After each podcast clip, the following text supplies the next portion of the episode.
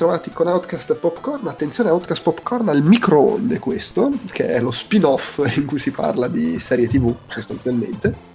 Io sono Andrea Maderna, con me c'è eh, Marco Esposto. Vendicatori Uniti. e... Vendicatori non Avengers, sai cosa esatto. Secondo te lo diranno in Endgame finalmente? Eh, eh sì. Allora io te Perché... lo dico, la cosa più banale di tutto, dopo avercelo fatto annusare alla fine di Age of Ultron, che palesemente c'è Capitan America che stava per dirlo ed è finito il film. Sì, sì, maledetti. Eh, secondo me, se, se non lo dicono, allora, se non lo dicono qui, non lo diranno mai però a quanto pare si è subodorato, si è capito che ci sarà una scena in cui ci sono tipo tutti i personaggi assieme. Eh, sì, anche io l'ho sentita eh, sta roba. Perché eh, ah, quando mi ricordo chi in un'intervista hanno detto eh c'è stato un giorno che sul set c'eravamo tutti, ma per tutti, tutti si intende tipo anche Michelle Five, cioè tutti i personaggi di tutti i film. Sì, sì, e, sì. e, voglio dire, se non è quel momento in cui Capitan America può urlare Vendicatori Uniti e poi muore. No, infatti, sì, sì, sì, sì, esatto, cioè il momento in cui li vede dice se, se lo dico io siete tutti vendicatori, quindi via, uniti e poi vanno verso... Ovviamente, secondo me non, non ci daranno... Il, il, fatto è che è, è, è, fa parte di quelle cose super pacchiane che... sì, sì, sì, che, che, vuoi, ma non vorresti. Cioè, insomma, esatto. C'è anche da dire che il coraggio di fare le pacchianate nei film non gli è mai mancato. Per non gli è mai mancato, no, infatti. e guarda quanto incassano, quindi probabilmente... Esatto. Dal, dal, momento in cui ha detto facciamo Thor, eh, lì basta, si il confine del pacchiano. esatto. Va bene, in realtà oggi non siamo qui per parlare dei film, ma nel contesto della cover story su Avengers Endgame che potete seguire su, sul nostro sito su podcast.it e che tra l'altro stavo notando che per una serie di in realtà in maniera del tutto incidentale perché è successo semplicemente che i pezzi venissero consegnati in quest'ordine c'è una sequenza di 4-5 giorni in cui praticamente pubblichiamo solo roba di cinema su un sito che si chiama La voce dei videogiocatori borderline. Purtroppo, fantastico. Eh, che purtroppo è successo che per motivi semplicemente di impegni cioè io cerco sempre anche quando la cover story parte dal cinema cerco sempre di mescolare un po' le carte ci sono comunque anche pezzi su videogiochi e neanche pochi, solo che per una questione proprio di, di, di, come si sono organizzate le consegne, all'inizio sono arrivati tutti i pezzi sul cinema, per di più in un momento in cui uscivano e la recensione di noi, la recensione di Shazam, eh, l'Outcast Popcorn su questo, l'Outcast su quello e non c'è mezza recensione di videogiochi.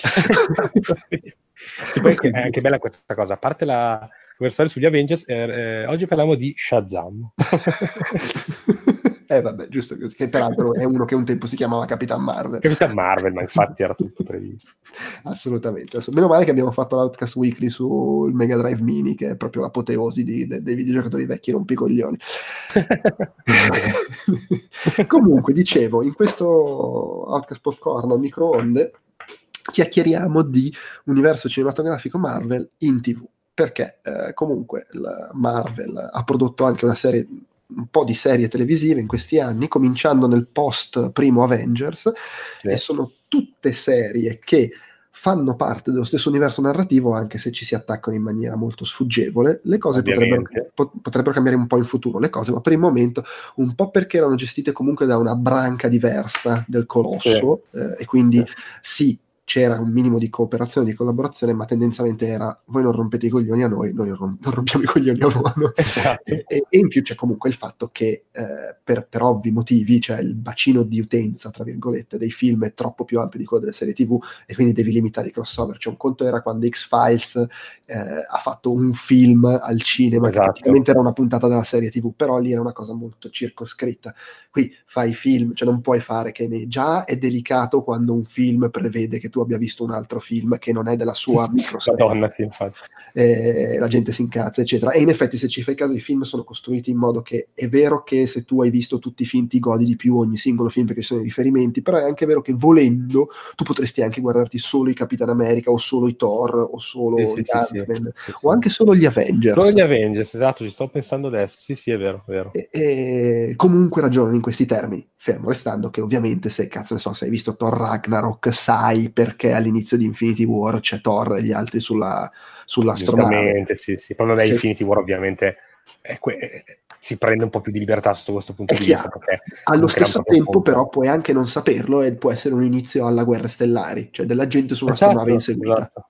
esatto, sì sì, no, infatti è questa la, la figata. Che tra eh, l'altro anche qua senza aprire vasi di Pandora, la gente dovrebbe anche capire un po' a volte quando dice, eh, però questa cosa che devi vedere, 100 film, io...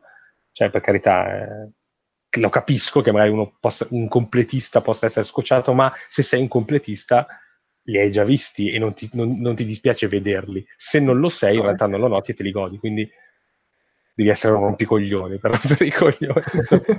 Questa è la, è la crasi. certo, sì, sì. E, per cui sì, le serie TV, soprattutto Agents of Shield, ha avuto qualche collegamento mm, sì. più nei primi anni che altro. Più nei primi eh, anni. Però sì. tendevano ad essere in tutti i casi, perché tutte le serie qualche anche minimo riferimento ce l'hanno, però è sempre stato cose che succedono nei film che hanno un'influenza a vari livelli su cose che succedono nelle serie esatto. TV. È capitato in un paio di occasioni che i, le serie TV spiegassero cose che accadevano nei film, ma in maniera sì. tutto accessoria. Cioè, tipo sì. in Age of Ultron arriva Nick Fury con l'Eli velivolo sì. e Agents of Shield ti spiega dove l'ha trovato, ma chi cazzo esatto. frega. esatto, sì, sì. sì, Coulson trova le coordinate, lo Shield trova le coordinate dello scettro, diceva, ah, le mando a Nick Fury, eh? Così quando poi nel film tu lo vedevi, dici, wow, wow, sì, cioè, capito? Esatto, sì. Era l'illusione fanciullesca. Tra l'altro proprio Coulson è l'esempio massimo di questa cosa, nel senso che Coulson, la grande svolta del primo Avengers era che Coulson moriva, dopo essere apparso in tutti i film dell'universo cinematografico Marvel fino a lì, e in realtà poi lui resuscita in Agents of Shield, ma nei film non si è più visto. No, esatto, esatto, perché ovviamente dicevano no, non dobbiamo dirlo, che ovviamente anche lì dovevi chiudere cento occhi perché sì, perché cioè, nel senso, adesso con tutta la buona volontà, io capisco che gli si tenga nascosto ai vendicatori che Coulson è ancora vivo e capisco che abbia senso che all'improvviso se lo ritrovino, non, cioè non abbia senso che se lo ritrovino all'improvviso vivo nei film, però Agents of S.H.I.E.L.D. a un certo punto smette di essere molto Black Ops e succedono cose che hanno influenza su tutto il pianeta, è impossibile che gli indicatori non sappiano che è vivo. infatti, mi sembra molto strano, no? Infatti. Vabbè, comunque, eh, la prima di queste serie, proprio ne andiamo a chiacchierare così un po' a braccio, a, braccio, cazzo, come ci sono parse, eccetera. La prima di questa serie è stata Agents of Shield, che è partita appunto nel post Avengers, partendo dallo spunto, Colson in realtà si è salvato per, perché eh, in realtà non lo diciamo, perché magari qualcuno no, esatto, poi decide di guardarla e il modo in cui lui si è salvato viene svelato mano a mano nel corso della serie. Tra l'altro, questo diciamolo con anche una serie di trovate che stiamo ritrovando, cioè che si collegano anche un po' a quello che sta raccontando adesso il, è vero, sì. Eh, quindi comunque particolari. Sì, sì, anche sì. qui non diciamo, però insomma, è anche bella questa cosa, nel senso che è una roba del 2012 che viene fuori adesso. Eh. È vero, è vero sì, quello, quello, interessante. È la serie più, più longeva, a conti fatti. Eh, pur fra qualche difficoltà è ancora, è ancora in corso, eh, è stata un po' ristrutturata, nel senso che dopo 5 stagioni da 22 puntate l'una hanno deciso che la sesta e la settima, che probabilmente sarà l'ultima, eh, saranno da 13 puntate, infatti non, sì. è già, non, è già, in corso come sarebbe stato gli anni scorsi, ma eh, partirà a maggio. No, ma eh, mi pare il 10, è andato 10 maggio, quindi comunque vicina anche a a, a, non molto lontana da Endgame comunque. Quindi sarà un, sarà un, po', il primo tassello del, del post endgame. Eh? Cioè... È vero, sì, è vero. Beh, che tra l'altro eh, risol- in effetti risolve un po' un problema. Perché ecco, diciamo questa cosa, allora, Agents of Shield, che appunto dopo i primi cinque anni che chiudono un po' un ciclo, sarà un po' una ripartenza, senza stare a spiegare nel dettaglio perché, però sarà un po' una ripartenza, a prescindere che poi magari si chiude dopo due anni. Eh, però esatto, una, cosa, sì. una cosa che ha sempre fatto Agents of Shield in maniere più o meno significative è stata collegarsi ai film de, diciamo della stagione in cui era in corso la serie sì, sì, sì. Eh, a volte solo tematicamente tipo l'anno scorso c'era Avengers Infinity War Agents of Shield eh, si è spost- diciamo il racconto si, si, è spostato molto sulla fantascienza sullo esatto, spazio eccetera alieni c'erano di mezzo i Kree anche lì come in Capitan Marvel e, e, eh, e comunque insomma c'era, c'era questo collegamento tematico, se vogliamo. L'anno prima, che era l'anno di uh, Doctor Strange, c'era in Agents of Shield Ghost Rider. Non c'era nessun esatto, collegamento di trama, però tematicamente si, si toccavano temi simili. Ecco. Sì, sì. E in più ci sono stati anche collegamenti di tipo diverso, ovvero cose accadute nei film che influenzano la serie. Uh, si va da accenni tipo uh, nelle puntate finali della quinta stagione di Agents of Shield succedono cose che sono in qualche modo legate al fatto che si sa che arriverà Thanos. Thanos, esatto. Sì, sì. Eh, in altri casi si è visto, non lo so, apparire Lady Sif come conseguenza di quello che era successo nei film di Thor, o, o si sono visti apparire personaggi intravisti nei film, menzionati nei film, che avevano a che fare con cose dei film l'impatto più grande è stato nella prima stagione di Agents of Shield, che è stata contemporanea all'anno in cui è uscito eh, al cinema Captain America The Winter Soldier. Winter Ovviamente Soldier. Winter Soldier viene svelato che lo Shield è, è, è infiltrato ad altissimo livello dal, dall'Idra e in realtà sono le, delle merde e lo Shield come organizzazione crolla. La serie dedicata allo Shield ovviamente ne paga le conseguenze. Sì, eh, esatto. Ed è stato tra l'altro un momento molto figo perché la serie era partita con grossi alti e bassi, polemiche, sì, eccetera, sì. perché era il gruppetto, in realtà non era la serie sullo Shield, ma era un gruppetto di sfigati, nuove reclute, ragazzini, gente un po' incapace, aveva questo taglio. Poi c'era, c'era un po' questa cosa del caso del giorno, della puntata, no? C'era esatto, meno, sì. meno, trama orizzontale. Un po' pacchianata, ci ha messo un po' a trovare il suo, il suo, perché e in questo l'ha aiutata molto quella svolta, perché da lì in poi la serie è molto cresciuta e anche nelle stagioni successive. Secondo me ha raggiunto veramente livelli alti a partire dalla terza, però già se- da metà della prima e poi nella seconda era migliorata. Sì, sì, sì, sì, sì, sì, sì. E... No, no, no, infatti è, è stato proprio... È proprio decollata secondo me, cioè all'inizio ovviamente la vedevi, io stesso la vedevo un po' perché ovviamente boh, a me piaceva tanto la Marvel, quindi mi danno la serie sullo Shield, mi dicono che è collegata, piccoli o grandi che erano, comunque ti gasavano un pochino. Eh, però poi ti, un po' ti affezioni al cast, ovviamente, anche per forza di cose, perché avendo tante puntate. Sì, che tra l'altro il cast che all'inizio era un po', un po' moscio, banale, eccetera, però come spesso accade nelle serie TV in cui si riesce a far funzionare un po' le cose, cresce nel tempo e diventano un po' tutti bei personaggi interessanti. Sì, sì, sì, sì. No, infatti, anche, anzi, anzi, alcuni che proprio odiavo quasi nelle prime stagioni, adesso quando gli succede qualcosa, oh mio Dio, no, tu, cioè proprio...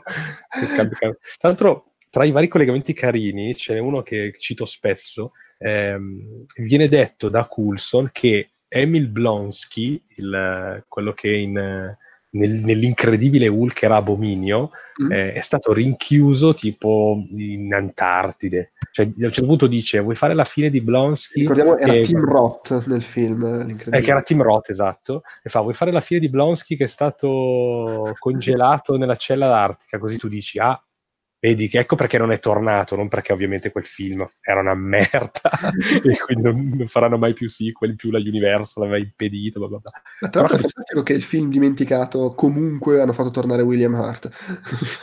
esatto, esatto, esatto, cioè comunque esatto, c'è quel minimo collegamento, poi c'è quella scena, io dico sempre, in quel film compare eh, Iron Man, cioè c'è Tony Stark a un certo punto, quindi non potete, cioè, quella Vabbè. scenetta lì vale, vale, vale tutto. Quindi quel collegamento eh, cito sempre e eh, ce n'era un altro che in realtà ho, ho, appena dimenticato, però poi vabbè lo, lo riciteremo, probabilmente mi ritornerà in mente nel parlarne, se no, ah, comunque anche queste piccole cose... Eh, ah no, ce n'è una in cui Coulson spiega... Ehm, facciamo due. C'è una dove Coulson spiega la natura degli Asgardiani, in cui dice eh, che eh, non sono eh, dei, cioè noi li percepiamo come dei, ma di fatto sono creature aliene eh, che semplicemente ragionano, hanno regole fisiche, chimiche, eccetera, diverse dalle nostre, quindi di fatto per noi sono dei, e in più in epoche remote l'umanità l'aveva adorati in alcuni posti, quindi bla bla bla, eh, che questa cosa che poi già, veniva già accennata nei film, diciamo, però è stata esplorata molto dopo, comunque anche nei, nei film. Eh, e l'altra era appunto, come dicevi tu, quando c'era Lady Sif, che comunque era un collegamento a Thor, eh, il secondo Thor, dove alcuni asgardiani, eh, o alcuni elfi oscuri, mi pare, che erano finiti sulla Terra, e lei era stata mandata quindi sulla Terra un po' per ripulire il casino. No? Quindi c'era proprio questa roba bella, come dicevi tu, del, eh, del fatto che ti dava l'impressione di, ah, ho visto il film, però mentre aspetto il prossimo film ho... Uh, questi piccoli tasselli comunque che fanno vedere anche un po' il post film, un po' come la gente reagisce anche comune alle cose che succedono, no? cioè magari la, la Terra viene invasa dai, dagli alieni, lì vedevi anche la gente comune o loro agenti che dicevano sì, eh, la Terra è stata invasa, insomma, vedevi un po' il sottobosco, ecco, era, era, era, proprio bello quello. Sì, in un certo senso per un po' la serie è stata quasi i contenuti extra dell'universo cinematografico Marvel. esatto, esatto, esatto cioè... E, e, devo dire, la seconda, come dicevo prima, la prima stagione è questa cosa che cresce un sacco, anche se secondo me rimane molto altalenante per uh, le conseguenze di Agents of Shield, cioè di Winter Soldier. Winter la seconda Soldier. c'è tutta questa strama degli inumani che di nuovo alti e bassi, cose molto belle, molto fighi personaggi introdotti di um, oddio, mi viene il nome degli attori, Nick Blood e, e Adrian Palicchi.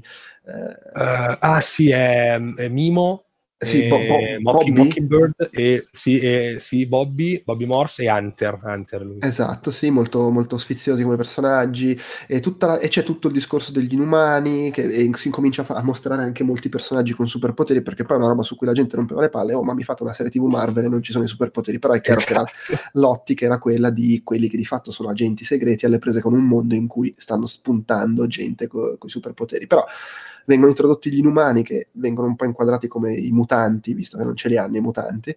E comincia tra l'altro a dirigere un po' di episodi Kevin Tancharoen, che è un regista eh, che magari qualcuno conosce perché ha fatto il, il fan la serie, la fan web series su Mortal Kombat eh, sì, ed è uno sì. che in generale è molto bravo a dirigere l'azione infatti le puntate dirette da lui hanno sempre combattimenti strafighi, piani sequenza calci volanti eh, eccetera e devo dire, qua la e cresce, c'è anche Kyle McLagan in un bel ruolo, però secondo me ancora fa un po' fatica ed è con la terza che, che veramente esplode, sì. eh, sia per bellezza di singoli episodi, tipo c'è quell'episodio 4722 ore, tutto Bellissimo, ambientato su un altro pianeta che è splendido, sì. e, e, c'è tutta la trama con, che va a chiudere un sacco di discorsi iniziati nella prima stagione che, che è molto molto figa ancora meglio secondo me la quarta che ha questa sì. cosa che è divisa in tre come se fossero tre cicli separati eh, sì, quasi come un fumetto proprio esatto cioè proprio sì. le tre saghe e molto sì. molto belli devo dire tutti e tre anzi in crescendo l'ultimo Agents of Hydra si chiama è, è proprio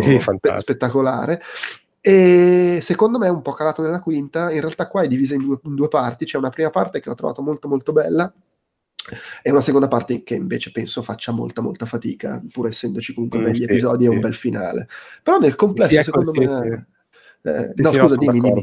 No, no, come divisione sono d'accordo anch'io, nel senso che eh, forse allora ho sofferto un po' l'inizio della, di quella nuova, ma perché secondo me ci hanno messo un po', un po' troppo metti uno o due episodi in più ad arrivare al, al nocciolo della questione, per farmi mm. capire cosa volesse raccontarmi. E tanto ho letto che questa cosa derivava un po' dal fatto che, essendo il periodo tra Infinity War ed Endgame, eh, cioè pre-Infinity War, però comunque nel senso il periodo dove si sta arrivando al gran finale con i film, gli studios non parlavano praticamente più oramai con quelli delle serie TV, c'era in ballo il fatto di Whedon non c'è più, il russo adesso saranno loro i, i nuovi capi, insomma c'era un po' di casino e quindi gli stessi scrittori erano un po' lì che dicevano ma boh noi qui dobbiamo fare delle puntate ma non sappiamo bene quindi hanno dovuto tirarla un attimo no?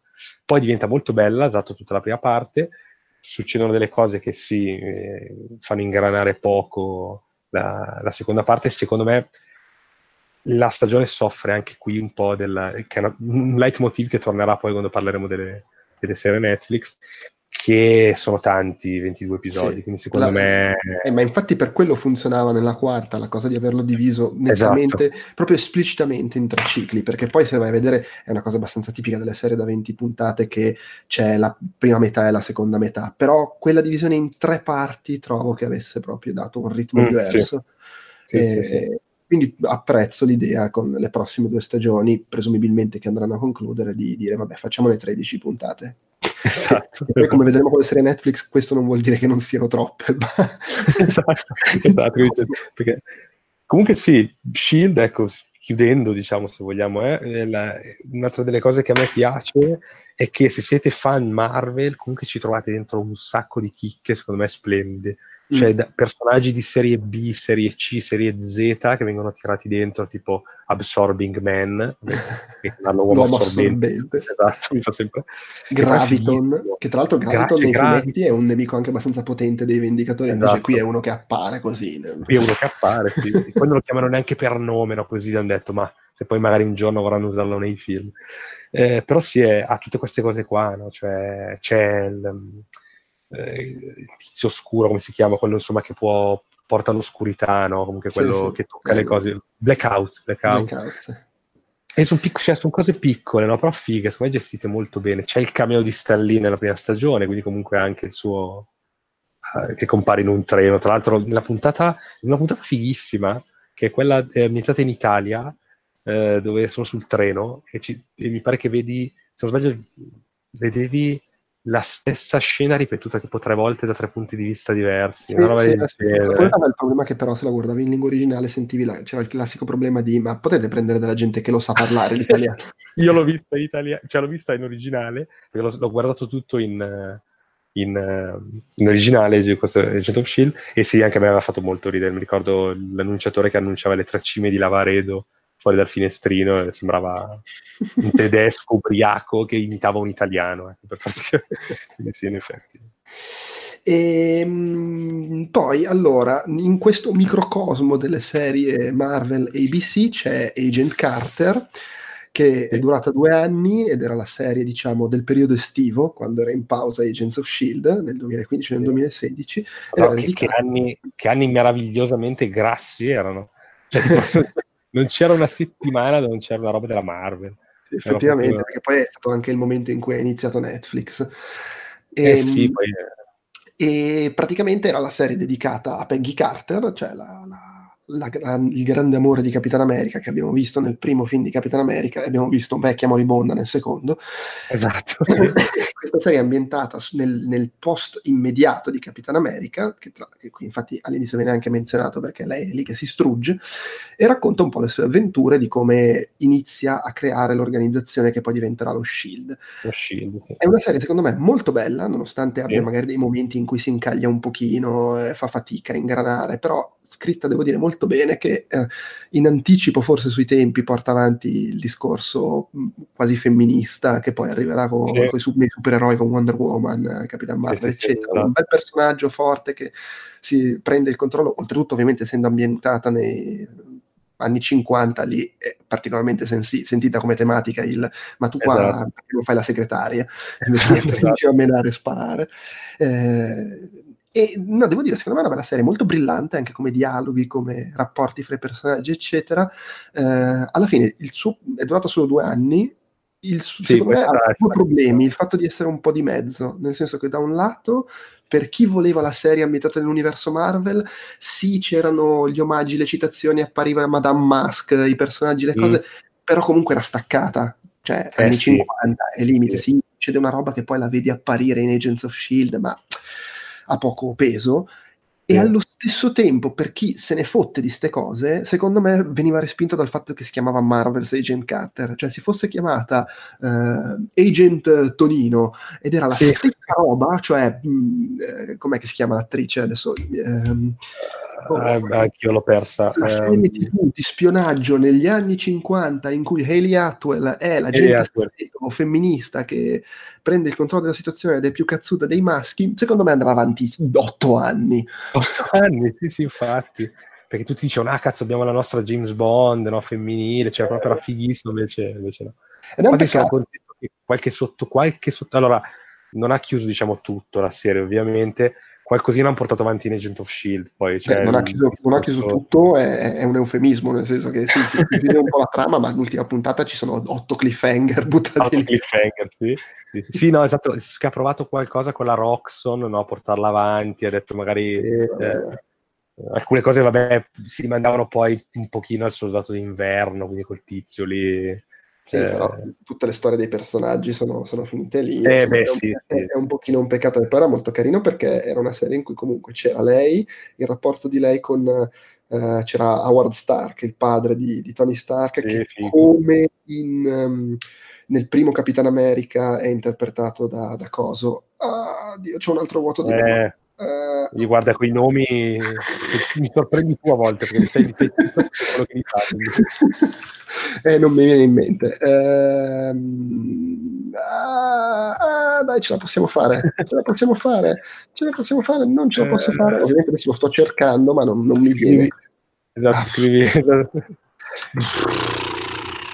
Tanto che lo interpreta benissimo secondo me cioè nel senso è proprio è fighissimo come, come l'attore Dominic Cooper, oh, Dominic Cooper okay. che è Howard Stark in, nel primo Capitano America e in questa serie mentre ne, negli altri film in cui appare Howard Stark tipo in Civil War e in Ant-Man è John Slattery ok sì perché fa la versione quella, là, quella vecchia diciamo. e c'era lui e soprattutto c'è il suo maggiordomo che si chiama Jarvis eh, sì. Edwin Jarvis interpretato da James Darcy che è fantastico eh, sì, e, meraviglioso e che ovviamente è, il perso- è il, quello che nei fumetti è il maggiordomo dei Vendicatori, qui è il maggiordomo di Howard Stark, e eh, che, divent- che, poi farà quasi da, da tata, se vogliamo, to- al piccolo sì. Tony Stark, e a lui dedicherà l'intelligenza artificiale Jarvis nei film, che poi diventa visione. sì. Tra l'altro, esatto, perché poi nel primo Iron Man si vede che lui ha Jarvis appunto come intelligenza artificiale che userà per visione e mi piace perché Paul Bettany ce l'ha un po' dell'attore, cioè anche se è Paul Bettany, lo riconosci che è Paul Bettany, però hanno preso due attori che secondo me quando dico che si somigliano, però dice è anche possibile che un po' di, di aspetto di Jarvis ci sia Paul, Paul, Bettany. è la versione cool di James Darcy. Eh, esatto, capito, cioè, quindi dici sì, ci può stare che comunque abbia preso anche quel, quel modo di farlo, quel modo di... cioè ci sta. Sì, no, è comunque secondo me è una serie e molto poi vabbè, anche delle bellissime musiche, perché vabbè, erano tutte musiche storiche, però sì. secondo me usate usate, usate nel modo perfetto. Cioè... Mm-hmm. Sì, ma comunque di, di, base secondo me ha che molto pacchiana a tratti, eh? Eh, sì. però ha quel bello stile classico, è molto brillante come dialogo, divertente e soprattutto campa tantissimo il carisma degli attori, perché comunque eh, loro due, lui e lei, la, Atwell e, e Darcy, sono proprio, hanno grande personalità. Eh, e comunque anche quando appare Stark funziona bene, funzionano bene anche c'è la vedova nera bionda, eh, di cui esatto, sì. mi sfugge il nome, che è un po' pre- precursore. Si vede anche un po', ecco, sempre per il discorso di contenuti speciali dell'universo Marvel, si, si vedono cose del, del, del, programma delle vedove nere, com'era un tempo. Eh, tra l'altro c'è un'apparizione di, di coso che si vedeva nel primo Capitan America, eh, eh, Gundam Dugan e gli All in Commando. Ci sono loro, ma c'è eh. anche il, quello che era il, Capitano America, era un po' lo scienziato che aiutava il Teschio Rosso. Eh, Ar- Arnim, Arnim Zola. Arnim Zola, eh, esatto. Ora che... lo lascio a te, però... Eh, ah, Dio, Dio, Dio, c'è di nuovo un voto. No, infatti è per quello che ti dicevo che c'era un po' di collegamento, nel senso che appunto nel cliffhanger si vedeva lui e probabilmente sarebbe tornato della stagione dopo, noi dobbiamo accontentarci del fatto che sarà Arnim Zola che con il resto dell'Idra poi un giorno cattura, cioè metteranno in atto tutta la roba del, mm-hmm. del Beh, comunque, comunque Toby, Toby, Jones era Toby Jones. Toby Jones che si era, visto, si era intravisto in qualche maniera anche in Winter Soldier e appariva appunto qua sì, perché esatto. poi appunto, da lì nasce la cosa del soldato d'inverno eh, tra l'altro non abbiamo detto che in Agents of S.H.I.E.L.D. c'erano ogni tanto camei apparizioni, si vede Nick Fury in un paio di puntate, roba del genere, però. Eh sì, è vero, addirittura è vero anche, anche lei, anche Peggy si vede, mm. eh, perché magari facciamo vedere dei flashback durante la seconda guerra mondiale in cui lei combatteva con gli All in Commando, se poi magari che ne so c'era un oggetto che nel presente esatto, poi era, sì, sì, era, sì. era figo anche quello. Comunque, Agent Carter, eh, secondo me è serie meritevole, al contrario di Inumani, Inhumans. Madonna. Ricordiamo che Inhumans era stato annunciato come progetto e doveva essere un film, era quando avevano sì. annunciato i prossimi 40.000 film che facciamo, c'era esatto. dentro anche Inhumans. Dove... e poi ho detto, ma sai che vaffanculo. Eh.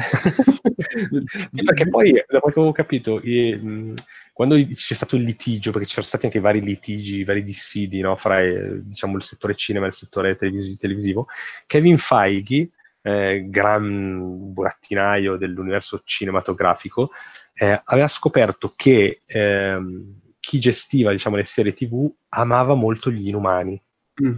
Poi, questa cosa poi non, cioè, non, ci sono altri dettagli, però questo, c'è questo dettaglio che a me fa un po' come dire: Ah, aspetta, lei gli umani al cinema? No, facciamo di no invece. Eh, deve essere un, un, un, nella fase 3 de, dell'universo cinematografico, sì, invece poi lo, lo sì perché eh, diciamo questa cosa, eh, nel, nel, frattempo nella vita vera eh, i, i, diritti degli X-Men ce l'aveva ancora la Fox, quindi la Marvel cercava un po' gli eroi di strada, eh, i, la gente comune che otteneva dei poteri e veniva un po' vista in modo, eh, cioè, c'erano i razzisti dei superpoteri, insomma, no? come quello che di succedeva con gli X-Men. E anche nei fumetti, loro ovviamente negano questa cosa, anche nei fumetti si vedeva che gli X-Men venivano sempre un po' più lasciati da parte con le, sue, le loro storie e gli inumani stavano prendendo molto piede. Il problema è che, prima ancora che nei, nei telefilm, pessimo di cui adesso parliamo, anche le serie a fumetti degli umani erano proprio brutte. Yeah. quindi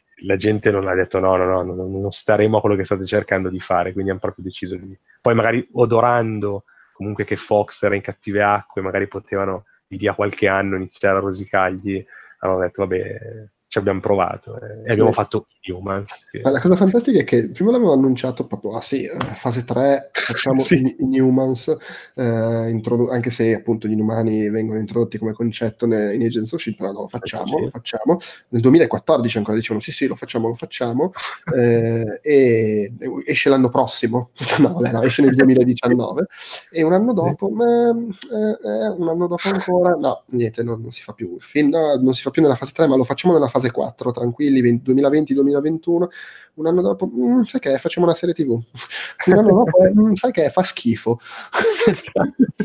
Infatti decisero di, in America i primi due episodi vennero dati come al cinema, tra l'altro girati in IMAX, infatti i primi mm-hmm. 30 devo dirlo, i primi 15 secondi sono molto belli. Quando c'è la pioggia, no? questa scena della foresta, poi arriva il primo vestito da, da, da lucertola. E... E, e sai cos'è? Cioè, secondo me è stato comprensibilmente anche troppo massacrata, però è proprio una serie vecchia, cioè sembra, sembra, una, serie sembra una serie degli anni Ottanta solo fatta con i soldi e le tecniche di adesso. Esa- esatto, è, esatto, è quel tipo di serie che se gli toglievi il tentativo di usare le tecniche di adesso, la lasciavi così, e perché, cioè, quindi di, se era davvero una serie che veniva dagli anni 80, probabilmente sarebbe un cult, no? Capito? Sarebbe quella cosa che, ah, ho preso sarebbe... freddo Blu-ray di Newmans perché era la prima serie che negli anni 80 hanno provato a fare, era avanti cent'anni. Il problema è che, no, è arrivata adesso, indietro. È che è proprio ingenuotta mediocrella, sì, con sì, attori che vanno fra il pezzo di cartone, il pezzo di faggio, il pezzo di compensato e quello bravo ma che palesemente dice vabbè sti cazzi pagatemi che mi, c'ho di meglio sì, esatto. ma infatti che poi i, i, Medusa e Freccia Nera sono anche tenerissimi. Cioè quando magari ci sono quei due momenti scarsi, eh, però quei due o tre momenti in cui si guardano negli occhi, che vedi che dicono ci stiamo provando, no? che dici sì, io vedo nel vostro sguardo, c'è un po' Medusa e Freccia Nera che si devono guardare senza potersi parlare perché uno deve stare muto. Però c'è, c'è proprio in quei 30 secondi in cui si guardano negli occhi, perché poi basta, poi dopo, dopo già... Dopo c'è Medusa a cui tagliano i capelli, perché giustamente Medusa ha il potere di, usare i capelli, cosa fai? Glieli tagli. eh, e eh beh, costano troppo gli effetti speciali. No, vabbè, ma cioè, sì. ecco, mentre Agent Carter e Agents of Shield sono serie in cui se tolleri le cose che non vanno troppo bene e se sei un minimo predisposto, secondo me meritano moltissimo. In Humans, no. No, esatto. Okay. Cioè, Humans è proprio quella cosa di siete come me, bruciati nel cervello, eh, non volete perdere nulla, eh, siete cor- un po' coraggiosi, dura otto puntate e sembrano 40. Eh, avete otto ore della vostra vita che avete deciso che comunque meglio non le potevate impiegare, vai, sì. questi sono i presupposti. Oltretutto è anche inutile, perché non dubito che tornerà particolarmente a livello di no, contenuti. Esatto. Anzi, ho l'idea che se mai un giorno, se l'universo cinematografico dovesse durare altri 20 anni, 30 anni come dei pazzi, se proprio tornano, torneranno che questo, cioè questo, questo qua viene buttato fuori dalla continuity ah, e, sì, e tornano in altro. Facile, niente di più facile. Va bene, dai, allora passiamo a parlare delle serie TV Netflix, in cui comunque ABC era coinvolta a livello produttivo. Infatti, e... stavo per dirti, eh, parlando di serie che torneranno fra un po' di anni e queste verranno tolte dalla continuity. Vabbè, no, sì, è, secondo me non è neanche da escludere che invece decidano di conservare qualcosa. Sì, no, anche secondo me. Perché comunque anche le più schifose, comunque l'attore ha, ha cioè non so come dire, c'è, c'è, una parte di pubblico che un po' gli vuole bene. Eh no, certo. Poco magari, però, però c'è, no? Ecco. Vabbè, comunque sono partite nel 2015, in pompa magna Netflix ha lanciato Daredevil e ha annunciato tipo 5 minuti dopo che voleva fare Daredevil, Jessica Jones, Luke Cage, Iron Fist e, e poi una serie che li riunisse sui difensori eh, e sostanzialmente si hanno e oltretutto eh, nella seconda stagione di Daredevil ha fatto il suo esordio il punitore che ricordiamo aveva già avuto tre incarnazioni cinematografiche non particolarmente fortunate, fortunate sì. e siccome il personaggio è stato molto apprezzato in Daredevil ha, è stato promosso a titolare di una serie inizialmente non prevista e quindi lanciatissimi poi di recente è stato un po' tutto buttato nel, nello sciacquone. sciacquone sì. C'è chi dice che sia perché Disney vuole consolidare tutto sul suo nuovo servizio di streaming in arrivo, c'è chi dice che sia perché Netflix è stata una sua decisione, probabilmente perché non vuole avere roba che comunque appartiene a Disney adesso che è la concorrenza. Sarà, esatto. sarà quel che sarà, comunque dopo uh, quattro anni di produzione a palla de fuoco proprio perché hanno fatto sì tre stagioni di Daredevil, tre di Jessica Jones, due di Luke Cage, Iron Fist e il Punitore, anzi The Punisher, scusa, e una mm. di Defenders, eh, ha chiuso tutto, manca solo eh, la terza di Jessica Jones che comunque sì. stavano girando e quindi arriva. Eh, per il resto è già, tutto, è già tutto chiuso e comunque hanno detto che quella di Jessica Jones sarà l'ultima, ecco sarà l'ultima. Sì, sì, tanto eh, pensavo dovessero annunciarla, però forse eh, ho sentito che dovevano annunciarla in questo periodo, forse hanno preferito aspettare un attimino perché tanto c'è il periodo aspettiamo Avengers, quindi magari... Cioè, annunciarla in che senso? Annunciare... E annunciare la data esatta, sì, perché ancora non si sa, mi pare che... Sì, no, si sa solo... Bu- si sa solo che dicevano primavera, anche, cioè dicevano comunque entro giugno per dire, comunque cioè entro l'estate, poi non lo so. Mm, boh, l'anno scorso a marzo l'hanno buttata fuori, direi mm, che è tardi sì. per quello. eh, però è anche vero che la prima a, nove- a, novembre era uscita, quindi non è che deve essere, deve fare testo necessariamente.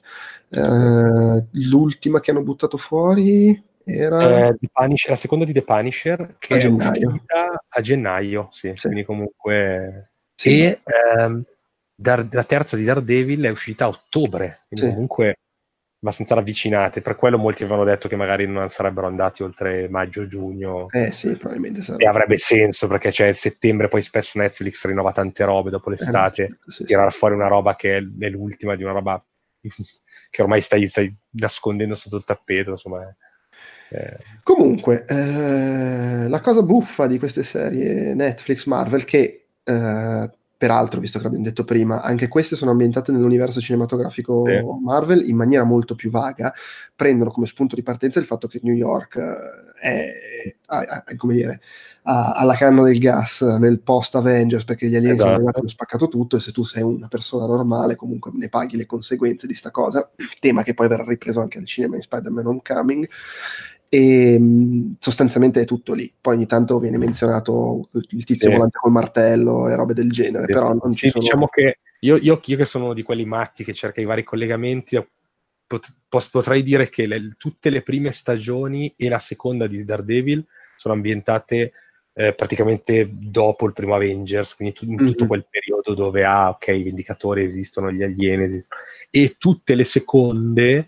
E, e non neanche Defenders, Defenders lo metterò della data. Tutte le seconde sono ambientate più o meno dopo Civil War e prima di Infinity War, cioè dopo che ci sono stati la, la, la divisione dei Vendicatori, mm. perché in alcune delle, delle, forse non so se in tutte, ma in alcune delle seconde stagioni parlano, mi pare, dei, dei del, del coso di governo, come si chiama, mm. del, dell'atto di registrazione. Okay. Sì, mi pare che di, parlano di Sokovia e dicono di accordi, parlano, nominano gli accordi di Sokovia, mi pare che dicano forse, boh, tipo Jessica Jones, ma tu hai firmato, ma tu sei una...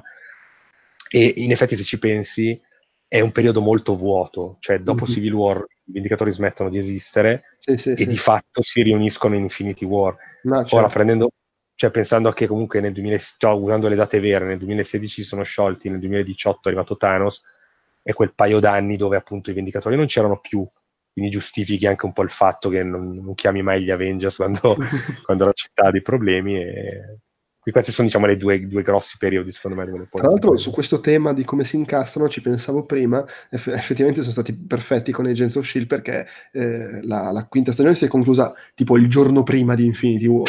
Sì, sì, sì, sì, esatto. e la stagione dopo eh, inizia dieci giorni dopo Endgame quindi non devono proprio affrontare il fatto di mezzo universo polverizzato. Esatto. Sì sì esatto. E, e idem queste, queste, queste serie qua questa roba degli accordi dice ah ok comunque Thanos deve ancora arrivare, cioè anche in The Punisher o in Jessica Jones, Thanos non è ancora arrivato adesso. Ah, certo. Quindi è, è, figo perché almeno hanno provato a... e, sì, quindi no, esatto. Ovviamente la terza di Daredevil come data d'uscita dovrebbe essere con mezzo universo polverizzato, sì, sì, sì, sì, la terza, la seconda di Jessica Jones dovrebbero essere post, però diciamo no, che anche no, lì... perché la seconda di Jessica Jones è marzo, eh, quindi è prima di Infinity War. Sì, sì no, dico la, la, sì, la, quella che deve arrivare, la terza. Eh beh, ma quella post, sarà anche post Endgame, quindi non è un problema, però Daredevil Eh, no, esatto. è- dovrebbe essere, eh, cioè è uscito quando Thanos aveva già schioccato le dita. Sì, sì, sì, sì, sì, no, ma infatti solo che ti fanno vedere, cioè la terza di Daredevil è ambientata molto poco dopo Defenders. Ah, ok. perché comunque l'incipit è che lui, dopo che era disperso alla Sì, fine, sì, certo, sì, sì. eh, emerge dalle fogne, va dalle suore, vabbè, poi fa le cose, Vabbè, le cose di- al, al di là di questi incastri, eh, le serie sono partite in pompa magna. La prima di Daredevil, adorata. La prima di Jessica Jones, apprezzatissima dalla critica e tutto. La prima di Luke Cage, tutti gasati perché il messaggio, eh, il, il- il razzismo. Ma- e, e cominciavano però già a dire, "Mm, Sì. sì. però un po', un po'- forse un po' troppo lunga, forse 13 episodi. Però eh. dicevano con Daredevil e Jessica Jones. e nel frattempo c'era stata la seconda di Daredevil, che per me è una palla al cazzo senza fine. Mm, sì, lì meno, meno. Ho, ho degli amici che la detestano, io invece devo dire che... che non- Ma sarà perché, vabbè, c'era il punitore. Eh, sì, ma c'ha i suoi momenti, però era proprio iniziato quel fatto, eh, ha i suoi momenti, se non, ci, se non passassero tre ore fra un bel momento e l'altro. No, no, no, no, capisco. E, e però poi lì è iniziato il crollo, cioè Iron Fist è stato preso a sputi e calci in faccia. La seconda di Luke Cage non mi sono praticamente accorto che sia uscita. The Defenders Sì. è stato trattato come se fosse l'avesse cagato il cane del vicino. Esatto. La seconda di Jessica Jones, tutto sommato, è stata trattata bene nel contesto. Sì, sì, sì. Sì, anche perché non, non è più, cioè non è neanche Marvel, non ci sono quasi zero riferimenti, si collega direttamente alla prima, ti, ti parla del passato di lei e va, cioè capito, è proprio una serie, non so come dire, è, è tipo Jessica Jones, eh, avevamo degli, degli episodi extra, eccoli, Eh. non so come dire. eh. Sì, comunque tra l'altro, sia la seconda del punitore che la seconda di Iron Fist mi hanno dato l'impressione che Netflix già si fosse rotta i coglioni e non le volesse spingere più di tanto. Sì, sì, sì, no, è vero, pochissimo. Poi è bellissimo, poca è, be- è- bellissimo quel momento di, di- di consapevolezza in base al quale la seconda di Iron Fist l'hanno fatta solo da 10 invece che da 13. sì, esatto. E ti giuro, quando poi è uscita la, la seconda di- del Punitore, ma anche quella di Daredevil, in realtà speravo che andassero avanti a farle da 10, no, sono tornati a 13, quindi anche lì è un mondo. La- della terza di Daredevil mi hanno parlato abbastanza bene, come Sì. ripresa, però non so. Sì, sì, sì, sì, un po' perché, vabbè, prende da Born Again, e, cioè prende da dei cicli che devi essere proprio un- uno stronzo per, per sbagli- cioè, per non fare il film. esatto, esatto. Cioè, quindi comunque è- è- cioè, il materiale d'origine comunque è già molto buono. Mm. E poi vabbè, lui secondo me è bravissimo, è Charlie Cox. Eh, il resto del cast è bravo, cioè sì, no, comunque nel complesso le tre di Daredevil sono, sono proprio un buonissimo prodotto, A secondo me. Infatti, la prima di Daredevil era piaciuta molto, pur con qualche flessione, però mi era piaciuta veramente tanto e secondo me partiva molto bene. La seconda trovo che La abbia dei sì. momenti bellissimi, ma sia veramente troppo tirata per le lunghe e troppo fumoso, cioè non c'è un antagonista, ci sono de- degli Sì, anonimi che vengono pestati 200 volte, c'è anche quello, belli i combattimenti, eh, ma al dodicesimo combattimento contro sconosciuti random, io mi ero un po' i coglioni. spesso al buio dove non vedevi bene quello che Sì, succedeva. no, cioè- Anche- alla terza l'hanno definita un po' con se ti è, pi- ti è piaciuta la prima, questa ti piacerà perché è più simile, dicevano. Poi torna Quindi- Kingpin anche. Sì, torna che dato si mangia anche lì, ovviamente, ogni volta che è in scena lui, non sì. c'è in scena nessun altro. C'è Poi- Bullseye, quindi... Un po' il fatto di Jessica Jones, cioè Jessica Jones secondo me è la prima serie che pure ha dei momenti in cui dici vabbè potevano pure farne 10 di episodi, Eh, è una serie secondo me scritta bene, con una protagonista di carisma, con una storia interessante, dei temi molto interessanti e soprattutto ha un antagonista fantastico, Eh, Sì. cioè, Il, forse il miglior, il miglior antagonista del Cinematic Universe, probabilmente. l'attore e soprattutto è sostanzialmente la versione deviata di Shazam, cioè è uno che quando ha i superpoteri fa il cazzo che vuole, non è che si... Esatto. Che tra l'altro poi con dei flashback, con dei vari trucchetti che c'è anche nella seconda, infatti in quelle puntate lì dici Madonna, datemi solo lui, non, non mi interessa il resto. Sì, perché il cattivo della seconda è Jessica Jones, è un po', un po' una Mm. merda. Vabbè. Ah, peccato, peccato, non l'ho ancora vista la seconda. Eh no, sì, un po', per me è un po' me. Ah, Poi vabbè, io adoro talmente tanto lei che forse probabilmente sono anche un po', eh, cioè, sia come l'attrice che anche il personaggio, cioè, mi piace talmente tanto il personaggio di Jessica che ovviamente eh, te lo fai andare bene, ecco, quindi magari riesco a essere meno oggettivo che Iron Fist. Figurati, guarda, per, me aveva anche una bella personalità a livello visivo e per me, la, io un po' controcorrente, la prima stagione di Jessica Jones secondo me era la, la migliore di tutto, il meglio anche no, del Daredevil. Anche secondo me, anche secondo me lo era, sì sì sì sì, io addirittura in Daredevil avevo detto, cioè Jessica Jones è stata l'unica che non ho detto potevano essere meno puntate, poi se ci rifletto probabilmente non è vero, cioè anche lì c'erano state... Eh, però... però se Daredevil me l'aveva fatto dire, magari in una, è questa, però mi era eh, Tra l'altro una cosa che non abbiamo detto parlando delle influenze dei film, in realtà la cosa fondamentale a livello di influenza dei film è il fatto che nel momento in cui hai stabilito che questo è l'universo in cui c'è un deficiente che va in giro vestito da Capitan America e un tizio biondo che vola col martello, hai stabilito un contesto di partenza in cui ha senso che dopo dieci puntate in cui c'è questo tizio che va in giro semplicemente con un cappuccetto in testa possa decidere di mettersi un costume per combattere il crimine. Cioè non è un povero sì, coglione che dice ah, mi metto il costume rosso con i cornetti, è uno che sta comunque in un mondo in cui c'è Capitan America. E quindi sì, ha senso che abbia quest'idea, diciamo eh, che comunque per, secondo molti stona lo stesso, però quantomeno ha un, ha un, senso a livello narrativo rispetto a fosse un mondo dove non esistono i supereroi, perché cazzo ti devi vestire così? Imbecille, sì, no, infatti. eh, sì, comunque vabbè, insomma. dato, parlavamo che dato del fatto che poi però per una serie di motivi alla fine siamo andati sempre più in basso, è uscito, il, devo dire, The Punisher, secondo me ha riportato un po' sulla mm. la sticella, eh, io ho preferito la prima stagione alla seconda, anche lì molto a sprazzi, cioè magari mi piaceva una puntata, e poi due no, poi una sì, poi due no. Eh, sia la prima che la seconda sono di 13 puntate, io dico sempre, se guardi la prima puntata e l'ultima, e dentro ci, ci, ci guardi che ne sto, la 7, magari la 8, no? perché sono quelle un po' in mezzo dove c'è un po' il twist, e ignori le altre, probabilmente non te ne accorgi nemmeno. Nel senso che se davvero prendevano la prima puntata e l'ultima e le attaccavano con un 20 minuti, veniva a fare un film molto più bello, secondo me, che, che la stagione. Eh, sono molto violente, tanto tanto violente Punisher, Punisher 2, per gli standard ovviamente Marvel e Netflix, però si vede tantissimo sangue, cioè lui fa cose come infilare le dita negli occhi e vedi le dita che entrano dentro l'occhio col sangue che esce, cioè roba vedi, vedi, si vedono dei cervelli, si vedono, cioè, nella seconda puntata c'è una scena in un bar che, che sembra che l'ha girata Tarantino, cioè sai, tipo in, in Bastardi senza gloria, no? quando c'è quella sparatoria dove non capisci più niente, dove alla fine vedi solo poltiglia praticamente nel bar.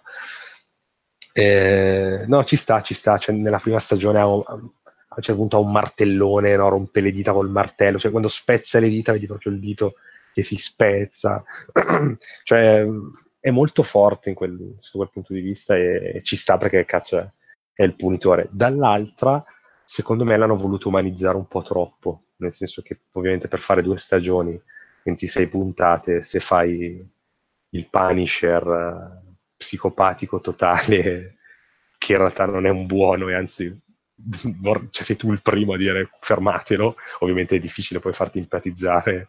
Eh, quindi ogni tanto magari c'è la scena dove sta per ammazzare uno, c'è una ragazzina che dice no dai Frank, e lui dice ah, sei fortunato perché le ha detto che non devo ucciderti, e se ne vanno. Il punitore ovviamente gli avrebbe detto senti eh, vai fuori nel furgoncino, aspettami perché ci penso io. Però ecco, vabbè, tutto sommato il pers- lui è bravo secondo me, quindi non, non, è uscito mal, mal, malaccio, ecco. Cioè, l'unico è il problema proprio della durata, secondo me. Cioè che un, ti accorgi un po' di a volte di alcune puntate allungate, alcuni dialoghi. Sì. Mi ricordo, non mi ricordo che l'aveva detto, in, perché l'avevo sentito in un podcast, che lui a volte sal- aveva detto io lo guardo saltando le, le, scene di dialogo e capisco tutto lo stesso. Che, che, che, è brutta, cioè se ci pensi è la morte probabilmente de- de- della sceneggiatura però in effetti è vero, cioè, ci sono dei momenti dove quando tipo nella seconda stagione lui incontra questa ragazzina, senza dilungarmi, la prima volta si incontrano, parte questa specie di on the road. O tutte le volte in cui si fermavano in qualche hotel, se tu non guardavi quella scena, non, non perdevi nulla. Ed è sbagliato, cioè capito, è proprio sbagliata questa roba. Eppure era vera, cioè tu partia, partiamo andiamo in questo posto, succede par- roba di trama ok, torniamo in hotel, scene dell'hotel, se tu le salti non cambia nulla, quindi ovviamente è un po' da, da pugnale nel, nel cuore, probabilmente. Cioè dici perché no? Perché non avete fatto... Però capisco che motivi contrattuali, eh, ci ser- vi abbiamo pagato 100 episodi totali, quindi comunque dovete scriverci e produrci un tot di roba, insomma, una serie di robe che... Come, come, come le serie in syndication, no? quando dicono dovete arrivare a 100 episodi perché sennò poi non ve la diamo, non la distribuiamo sulle tv in syndication, quindi dovete arrivare a 100, allora si inventano in qualche modo per arrivare a 100 episodi. Eh. Quindi è, sarà, è, successa la stessa cosa. Sì, sì. Vabbè, quindi visto che più o meno è quello che abbiamo fatto anche, anche, con le serie citate prima, dovessimo consigliare, fermo restando che se sei pazzo te le guardi tutte, però per dire tu sei pazzo, io evidentemente sono un po' meno pazzo e mi sono bloccato prima di guardare Iron Fist e non ho più visto un cazzo.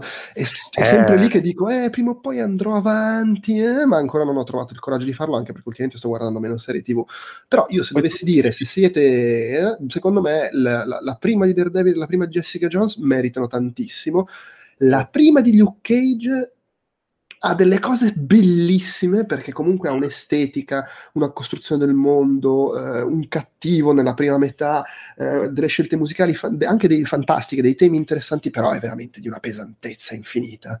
Sì, sì, esatto. E quindi, boh, però io la prima di Daredevil, la prima di Jessica Jones mi sento di consigliarle, su tutto il resto alzo le mani. Eh, alzo le mani, sì. Io guarda, forse potrei dire nella bruttura non lo so se, cioè, se, se, allora la terza secondo me è bella di Daredevil però ovviamente è molto derivativa eh, ok potete anche guardarvela tranquillamente né? però diciamo che se, vole, se la terza secondo me merita tanto da meritarsi di vedere la seconda non so come dire mm-hmm. cioè, è, ta- è, talmente bella la terza che dai guardatela la seconda provaci a vedere la seconda e quindi io consiglierei le tre di Daredevil eh, probabilmente la prima di Punisher eh, e poi vabbè, lì, lì dipende da, cosa, da, come siete. Se siete di quelli curiosi che dicono voglio vedere com'è stato l'Avengers televisivo, guardatevelo Defenders, tanto sono otto episodi. Eh, che vuoi che siano, sono otto palle al cazzo da un'ora. eh no, anche quello. Cioè diciamo che è quella roba che se non avete problemi, oh, se lo vedete in italiano, tanto meglio. Se non avete problemi di seguirlo in lingua originale, cioè se siete bravi e riuscite a vederlo anche boh, mentre siete al computer, che cioè, non so come dire, mentre state scrivendo una mail e ce l'avete acceso, mentre state stirando e non volete una roba che... Sta diventando, sta diventando umiliante questo tuo, questo tuo tentativo di convincere la gente a, a guardarlo so, senza guardarlo. Eh, guardate Don Matteo se volete vedere. Comunque è, è, folle se ci pensi il fatto che questa, quest, tutto questo blocco di roba che era partito come Madonna che figata, altro che quella merda oh, di Agents of S.H.I.E.L.D. è diventata una roba che non si riesce a consigliare. Ma, ma roba che, cioè, quando è uscita Daredevil c'era la gente che diceva ma non andate più al cinema a vedere i film perché questa è la Marvel, c'è una roba proprio i pazzi che adesso probabilmente sono uccisi. O magari lo appre- apprezzano ancora tutto, eh, perché comunque sicuramente c- c- molti hanno apprezzato, per carità. Io poi in realtà la verità è che avendo di fatto visto le prime due di Daredevil, la prima di Jessica Jones, la prima di Luke Cage e basta, in realtà io mi fido, però cioè, non è che posso effettivamente io in prima persona dire il resto fa cagare, non l'ho visto. No, esatto, sì, sì. Poi come dico, esatto, sì, poi io, sarà che anch'io essere fan della Marvel sicuramente aiuta tanto con questi prodotti, no, perché certo. Io ho Però... amici che che non sono fan dei fumetti, mm-hmm. si guardano volentieri i film, ovviamente qua hanno detto, boh, che cazzo sto guardando e hanno, hanno smesso. Eh, infatti, ma, cioè, ma, io stesso, che sono comunque abbastanza appassionato, li guardo volentieri, mi vado a vedere tutti i film, probabilmente la seconda di Daredevil e la prima di Luke Cage, che pure avevano i loro motivi di interesse, mi hanno talmente fatto sentire la puzza di merda in arrivo che ho detto, vabbè. Tanto giù, prima, appena, appena posso. Andiamo avanti, andiamo avanti con Runaways, che è, è, un'altra serie cui, per la quale il collegamento con l'universo cinematografico Marvel è sostanzialmente, vabbè, siamo in un mondo in cui ci sono i supereroi, quindi non vi stupite se a un certo punto la gente vola. Esatto. non, sì, non va sì. veramente oltre a questo. Eh, è una, oltretutto è una serie che, come il fumetto originale, parte dallo spunto che, essendo ambientata a Los Angeles, è ambientata in un posto dove tendenzialmente di supereroi non è che ce ne sia granché, perché no, esatto, di, no. di, fatto succede sempre tutto a New York.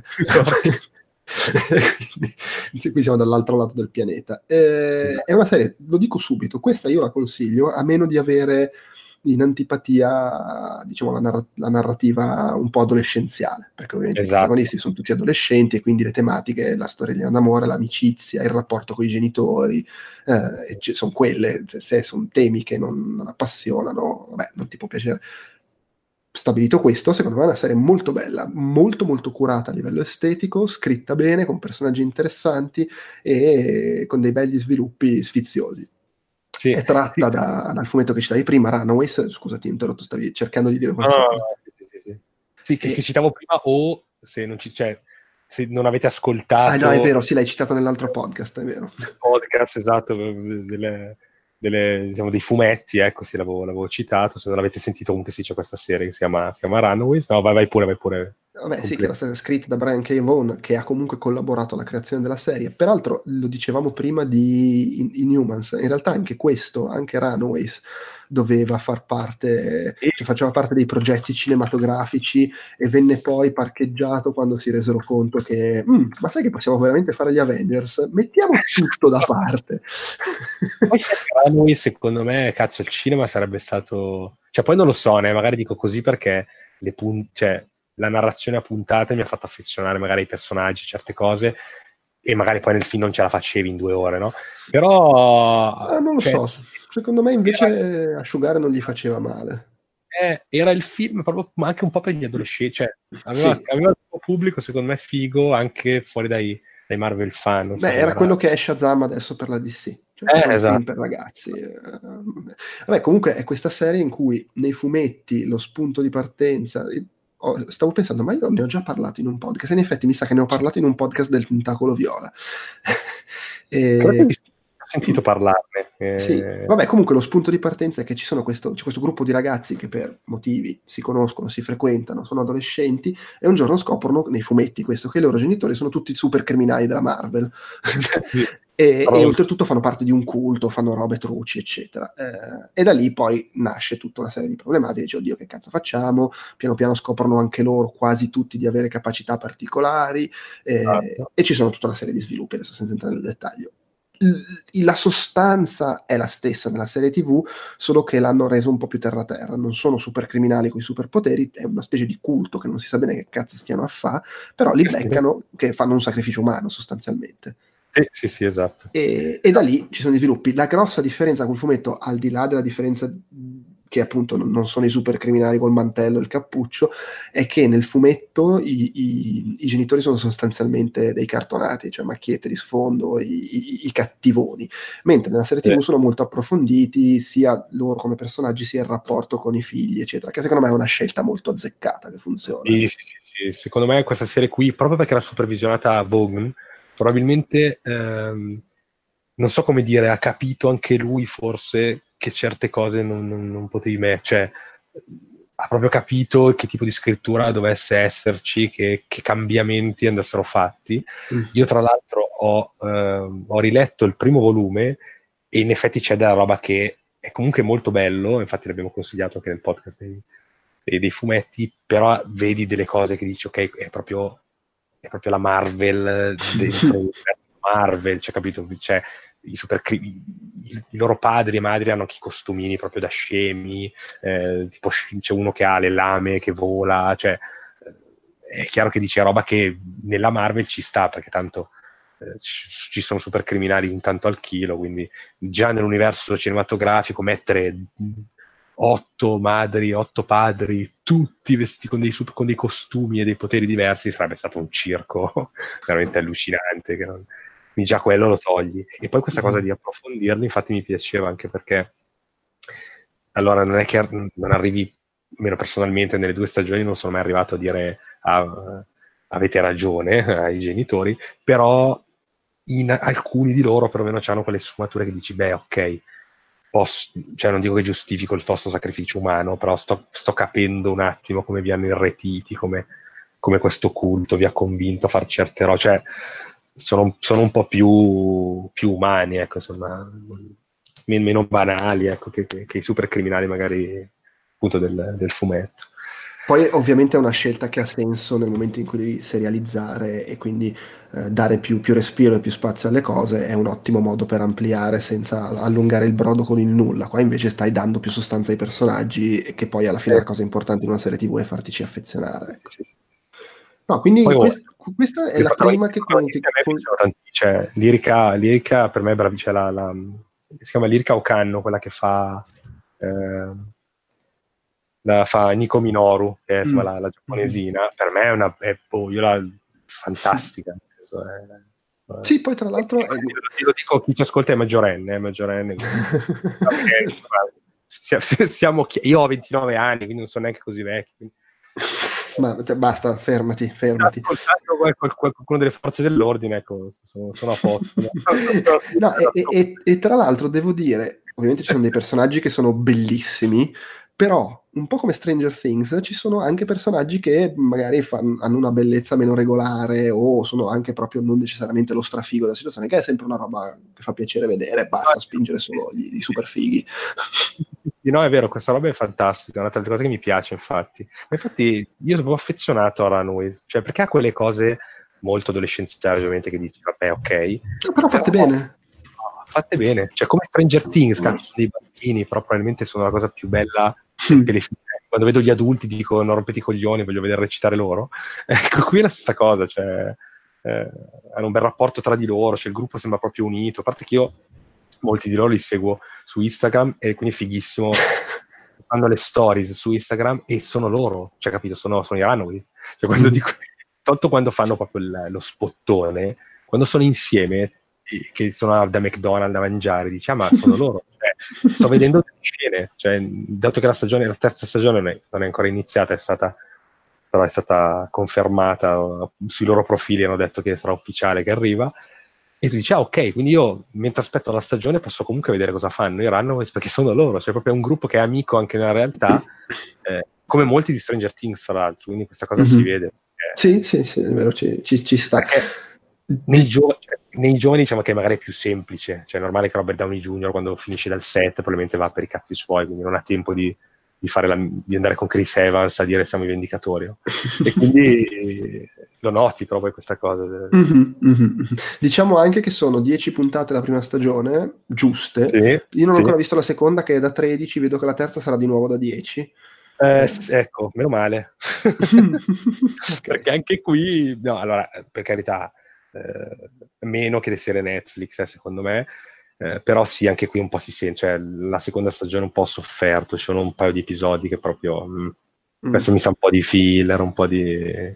Ah, però figa, eh? anche la, la, seconda tra l'altro tira fuori delle cose un po' cosmiche, diciamo, eh, che c'erano appunto nel fumetto, eh, interessanti, perché visto che adesso comunque si sono ripresi i diritti di, di, di Fantastici 4 e quindi comunque di tutta quella roba Skrull, cose mica, eh, con le razze sono a posto. E uh-huh. quindi se poi seguono delle cose del fumetto potrebbe essere anche interessante, cioè, questa cosmica per dire ovviamente, cioè non è che non vanno nello, non sono nelle avventure dei, dei, giovani trekker nello spazio, però nel senso è anche interessante quello, comunque perché tiene conto anche di questo, cioè del fatto che sì, ci sono i supereroi, ma anche fuori dalla Terra c'è, c'è roba, quindi è, è, figa, figa, figa. Sì, no, la seconda è molto bella comunque, secondo me. Eh, la prima forse l'avevo preferita proprio per questioni di, di, di durata, eh, però no, ha tante, tante belle scene, tante belle robe. Ecco, una cosa che non abbiamo detto, e che è ovvia ovviamente, però meglio mettere le mani avanti, se Netflix aveva un budget, secondo me qui eh, il budget è ancora un pochino minore e, qua, e dato che in Runaways c'è anche un tipo un Velociraptor, quando compare il Velociraptor diciamo che un pochino dici vabbè un po' okay, si vede però secondo me è, è, una serie comunque che ha un bel gusto estetico è girata con eh, intelligenza eh, e non paga troppo dazio da quel esatto, punto di vista. esatto cioè infatti quindi cioè, eh, preparatevi ovviamente a non vedere gli effetti speciali cioè, ma anche per tutti i telefilm in generale non vedere ovviamente eh, Infinity War però, però sì questa è una di quelle che come gusto estetico si salva le cose che magari non vanno e dici ok nella seconda soprattutto la seconda il tirannosauro, il, tirannosauro, il velociraptor ha, ha, molte più scene, no? E, in cui si incontra anche con altra gente e lì lo vedi un po' che è un po' appiccicato. Però poi ci fanno la battuta, poi lo ricoprono con la coperta, poi sembra che fanno le scene tipo ET, no? Quindi insomma ti... Cioè, lasci perdere, dici comunque... Sai cosa mi piace anche di Runaways, così per chiudere? Proprio tutta la... cioè il lato estetico, ma proprio inteso come t- trucco e parrucco. Cioè i vestiti, eh, le scenografie.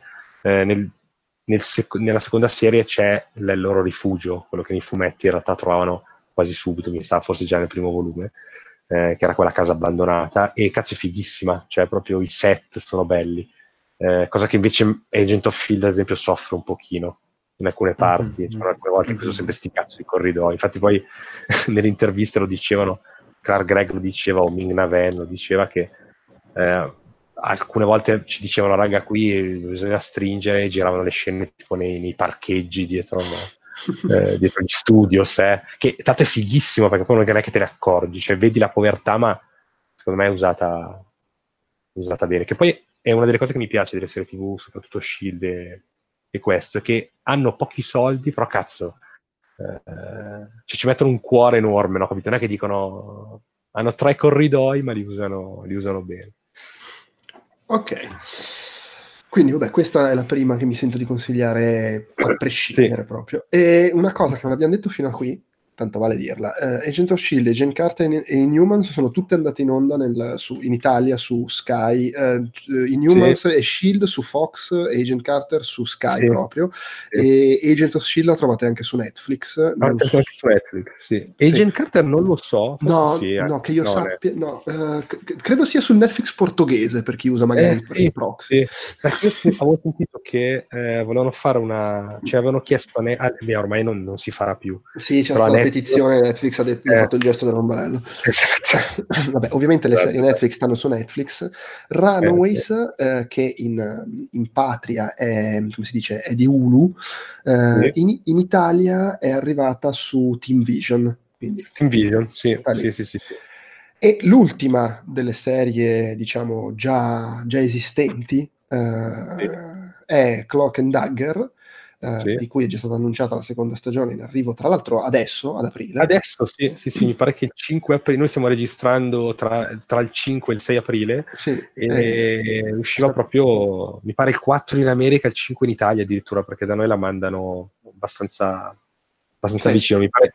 Eh, perché in, in America... America sì, in America su Freeform, che è un canale di proprietà della, della Disney, mentre in, come si dice, in Italia è arrivata su Amazon Prime. Su Amazon un episodio a settimana, una roba del genere, uno o due, forse i primi due, poi dopo però una settimana. Credo, sì. E, allora, io questa mh, ho visto il trailer, mi sembrava un po' okay. una pacchianata. Eh, eh... In realtà ne ho, ne ho letto abbastanza dis- no. ho letto opinioni abbastanza discrete al, su, al riguardo. Sì, sì, allora ehm, partiamo col primo punto, che è quello che, come dicevo, era il leitmotiv della, della del podcast, sì, potevano essere meno puntate, nel senso che anche qui c'erano dei allungamenti di brodo e sono 10. Sì, sì, ma quelle robe che dici, ma perché non erano 6? 6 andavano bene, invece no, 10. Beh, del resto, eh... cioè, allora, il discorso è sempre quello, dipende da come le fai le cose, perché tipo The Good Wife sì, sono stagioni sì. da 22-24 puntate e sono splendide, Sherlock sono 3 puntate e ce n'è sempre una brutta. cazzo di finita, sì. No, no, è vero, è quello, è quello. Ma poi sai cosa? Anche la durata, secondo me, non tanto delle, delle, il fatto che sono tante puntate, ma che gli episodi durino tipo 50 minuti. Cioè, dai 40 ai 50 minuti, un po'... Che è tanto. Cioè, non dico di fare 20 minuti, eh, per carità, però però va, va volendo anche, cioè Ash vs Evil Dead, cavolo, 20 minuti a puntare, ma sono una bomba, cioè capite, succede tutto quello che succede in quella da 50. Vabbè, non, non, non, stai part- non, stai partendo in maniera molto, come dire, confortante su Clock and Dagger. Allora, io la metto in mezzo tra le serie Netflix e Runaways, mettiamola così, eh, nel senso che, allora, ehm, è, è comunque sull'adolescenziale, perché comunque Clock e Dagger sono molto giovani. Qui secondo me anche un po' più giovani di, di, del fumetto. Eh, e quindi vabbè, comunque ha quei temi lì, nel senso che lei è una ragazzina che ha la madre che cioè, non ha più il padre perché l'ha perso in un, incidente.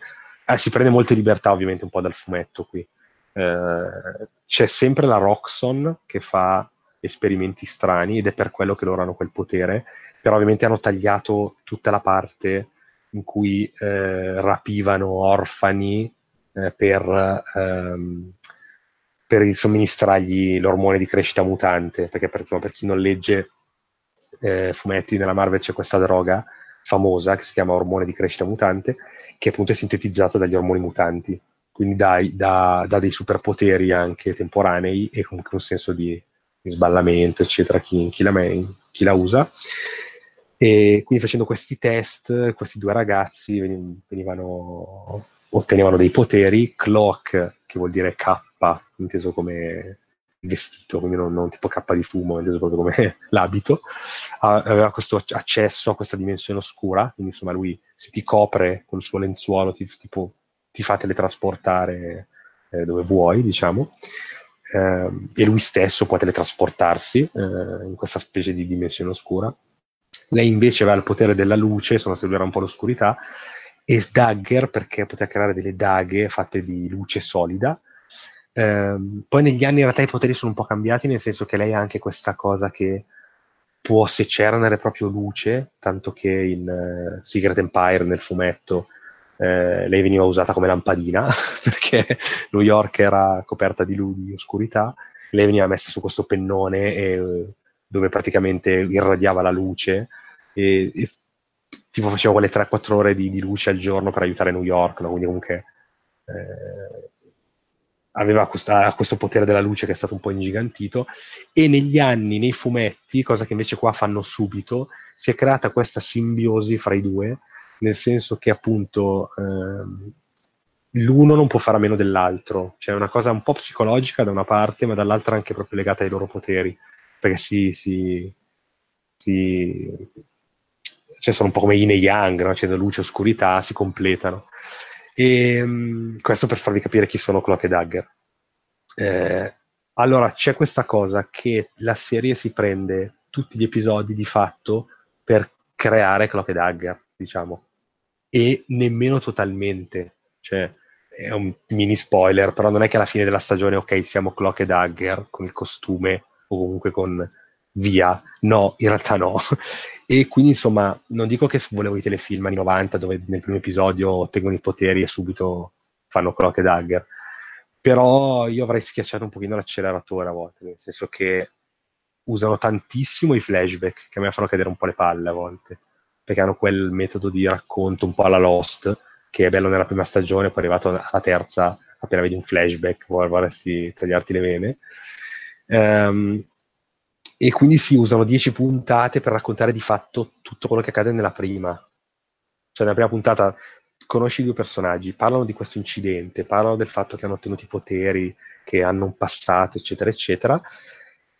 Poi vanno avanti, succedono delle cose, ovviamente loro si fanno dei nemici perché hanno questi poteri e perché comunque lei scappa di casa e diventa una ladruncola, lui eh, ha il padre che è un poco di buono, insomma, per una serie di motivi, non dico che diventano anche dei, dei runaways anche loro, però eh, sono un po' fuggiaschi. E in, insieme a queste cose che succedono, ehm, loro cercano assieme di scoprire cosa è successo ai loro genitori. Eh, al padre di lei che è morto e a tipo lo oddio, non mi ricordo se il padre o lo, o lo zio di lui, comunque una roba del genere. No, lo zio, lo zio. e, um, e quindi sì, insomma, ci mettono 10 puntate, ecco, io ce ne avrei messo un po' meno. Cioè, io avrei fatto davvero che a metà stagione avevi risolto quella roba lì e sarei andato avanti. Capisco che uh, si sono voluti prendere un po' di tempo magari per, uh, per spiegare proprio bene il loro passato e i loro, i loro poteri, il fatto che devono stare, non possono stare separati, diciamo, insomma, quindi dal punto di vista attoriale, secondo me loro sono molto bravi. Eh, non, con i nomi, non so, ripeto, non, non, sono l'uomo dei nomi, quindi eh, comunque sia brava lei che lui. Eh, anche, forse anche di più in realtà di, degli attori di Runaways. Loro vabbè, sono anche un po' più grandi, quindi magari hanno un po' più di maturità. Eh, però sì, cioè, non, non No, cioè, diciamo che tra Runaways e Clock e Dagger, che io vedo molto simili, comunque serie di, di, ragazzi, vi consiglierei di più Runaways, probabilmente. Però poi dipende un po' anche da, da, boh, dal vostro gusto. Cioè, comunque, Clock e Dagger ha da una parte lui, che è un attore di colore, con il padre che è molto legato a tutto il discorso delle gang, il discorso di chi ha cominciato rapinando i negozi, poi, poi si è sposato e adesso non fa più parte di una gang, magari ha un lavoro rispettabile, ma nel passato era legato alle gang, che è un po' la cosa che c'è anche il, in Runaways con il, con il padre certo, del sì. protagonista che non, ha, che non ha poteri, no? che anche lui adesso è ricco ma, te- ma, arriva da un altro passato. E quindi c'è tutta quella roba lì del ghetto, di come ancora oggi comunque essere un, un ragazzino di colore con un padre che ha fatto certe cose quando la polizia ti ferma è diverso che quando fermano lei che è la ragazzina bianca eh, eh, che, rispettabile eccetera. Eh, dalla parte di lei invece c'è appunto la madre che ha lasciato che il padre è morto lei si, si tromba qualsiasi mm, uomo si trova davanti è alcolizzata eh, eh quindi capisci che certa poi ti fanno capire che comunque lei lo fa per sopperire la mancanza del marito perché poi lei si è persa da sola, non ha dovuto crescere da sola, è la classica ragazzina ribelle, quindi comunque ha dei bei temi secondo me. Eh, diciamo che forse è quello che ha meno, non dico che ha me, la meno, meno verve supereroistica, però come dicevi tu magari con Agent Carter potrebbe da una parte allontanare chi vuole la Marvel e dall'altra tanta Marvel, che magari in Runaways è un po' più presente.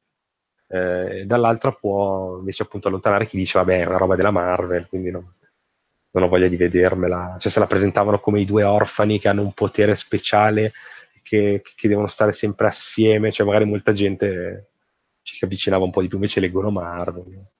Ha qualche chicca, nel senso che anche lì c'è Roxxon, quindi viene ripresa da Agent Carter, parlano proprio anche della dimensione oscura, che hanno detto che è la stessa dimensione oscura in cui si poteva accedere in Agent Carter, poi vabbè, quelle sono cose mega nerd, però c'è una poliziotta che mi pare si veda in o in Runaways o addirittura in una serie Netflix, eh, sai? Comunque viene nominata, o forse viene nominata, non mm. è la stessa attrice, ma dicono mi pare ho un cugino che lavora e, e, ha, e ha, lo stesso cognome. Una volta mio cugino. Sì, sì, sì, sì, sì, perché dicono proprio di, un, eh, di questa, questa cioè c'è un agente di polizia che non mi ricordo se compare in Runaways allora forse, no, forse viene nominato, comunque vabbè, ha qualche coll- collegamentino anche lì eh, piacevole, c'è sempre Stan Lee che compare forse su un cartellone come poliziotto, anche qua che dice arruolati, come nelle serie Netflix, anche lì, anche lì compariva, e abbastanza gustosa, diciamo che non è che stessi aspettando strappandomi i capelli la seconda stagione, Runaways invece ero molto più curioso, eh, però se consideriamo che la prima stagione è un enorme quasi prologo eh, ai personaggi di Clock Dagger, magari la seconda in realtà poi spinge un po' più l'acceleratore su, su farmeli vedere usare i poteri in modo, in modo convincente. Ecco, cioè, chiudendo, la prima stagione è una di quelle che nella decima puntata ancora quando usano i poteri si stupiscono, per farti capire. Cioè, ancora lei si spaventa quando vede che esce la lama a forma di luce, mm-hmm. magari mm-hmm. accoltella uno, eh, e lui ancora quando scompare, riappare, ha il fiatone, dice, oddio, non ho capito bene cosa è successo, non ho capito, quindi è proprio, sono dieci puntate mirate tutte a diventare qualcosa, quindi magari vediamo, vediamo un po' la seconda. Però tutto sommato la consiglio, ecco, magari prima Runaways, poi se, se vi è piaciuta buttatevi su, su Clock Dagger. Cioè, vi, vi, consiglio di più Clock Dagger che le serie Netflix, probabilmente, più quelle brutte Netflix. Ma fosse anche solo perché almeno sono 10 puntate invece che 200. Esatto. esatto. Va bene, e questo, con questo abbiamo concluso quello che si è visto in onda. Menzioniamo velocemente i, i, progetti un po' nel limbo, prima di fare due chiacchiere su cosa ci aspetta. Eh, progetti in limbo, vabbè, allora mi sembra giusto segnalare così proprio per completezza che eh, c'era il progetto Marvel's Most Wanted che doveva essere sì. una serie con protagonisti, li abbiamo citati prima, Hunter e Bobby di uh, Agents sì. of Shield, che fa molto sì. ridere il fatto che li hanno, sono, sono, usciti da Agents of Shield, con tra l'altro un episodio bellissimo, quello con cui li salutano, però in teoria uscirono da lì perché facevano la serie per i fatti loro, poi hanno fatto il pilota e hanno deciso di la serie e loro non sono più tornati su Agents of Shield che comunque la, per il modo in cui li avevano salutati non, non avrebbe avuto senso vederli tornare. Sì, poi, questo qua apre una porta anche una roba senza inerpicarci in discorsi, però in effetti siamo nell'epoca dove sarebbe ora che forse alcuni pilota cominciassero a, a metterli comunque, cazzo ne so, su Netflix, su, su mm. cioè a metterli lì, perché è vero che tutti dicono eh, l'hanno deciso tre imprenditori che non andava bene sta serie e poi non è vero perché quasi sempre ci azzeccano che, che una cosa non è bella però sarebbe curioso a volte dare davvero in pasto al pubblico certi pilota e vedere magari in base anche a, a come va, se poi... Beh, l'ha, l'ha, fatto Amazon per un po', sostenendo eh. che poi in base alle votazioni decidevano cosa fare quando era palese che era solo marketing. Però vabbè. vabbè, comunque quella è andata nel nulla. Eh, sì. Il pilota l'hanno girato e non l'hanno mai trasmesso. Poi c'era no. Damage Control, che doveva essere la serie ispirata sì. alla serie a fumetti sì. sull'organizzazione che arriva e, e, ripara i danni fatti dai supereroi. E, e che si vede in eh, Spider-Man on, uh, Homecoming, sì, esatto, sì. che arrivano e rubano l'appalto al povero Michael Keaton. Sì, e eh, che, eh, come si dice, dovevano fare, eh, è stato ordinato un episodio pilota, doveva essere una, una serie comica tra l'altro, quindi, sì, sì, eh, sì, probabilmente puntate da, da, da, 20 minuti, mezz'ora. Sì, infatti il pilota sarebbe, doveva essere da mezz'ora, però insomma il pilota era stato previsto nel 2015, non se ne è più saputo una fava. Non se ne è più saputo niente. Io ho cercato, l'ultima informazione che avevo ricevuto, che avevo cercato, perché poi anch'io andavo a cercare, non la davano come cancellata, nel senso che la davano nel limbo, perché col fatto che probabilmente sapendo che sarebbe arrivata Disney Plus, boh mm. Eh beh, però le, ultime, le, ultime info erano la, la trasmetteremo nel 2016. no, sì, sì, sì no, infatti, no, infatti, non è che ci speri, però no, no, diciamo certo. che se Most Wanted la considero morta, quella boh, potrebbero ritirarla fuori proprio perché le hanno nominati anche in, in Homecoming. E poi c'è New Warriors, che è comunque un super, che è un supergruppo, un altro supergruppo giovanile della Marvel, sì. eh, che ha avuto alti e bassi anche di importanza, però per esempio nei fumetti loro sono al centro del motivo per cui parte la Civil War. Eh, esatto. invece, invece, di essere il Winter Soldier che fa l'attentato che scatena tutto, è, è uno di loro che scoppia e, e, e, e tipo s- s- rade al suo stempia un'intera cittadina. e, esatto. o, giù, o, giù, di lì, insomma. Eh, ovviamente questa cosa non ci sarebbe stata. Eh, a quanto pare, ehm, allora, tra l'altro fra i personaggi c'è Squirrel Girl che è fantastico. sì, sì esatto, nell'ultima formazione sì, infatti questa l'avrebbe avuta sicuramente. Sì, sì, sì, sì, no, ci dovevano essere Squirrel, Squirrel, Girl, Mr. Immortal, Night Thrasher, Speedball, eh, Microbe e Debris. Eh, sì, que- questi dovevano essere i personaggi.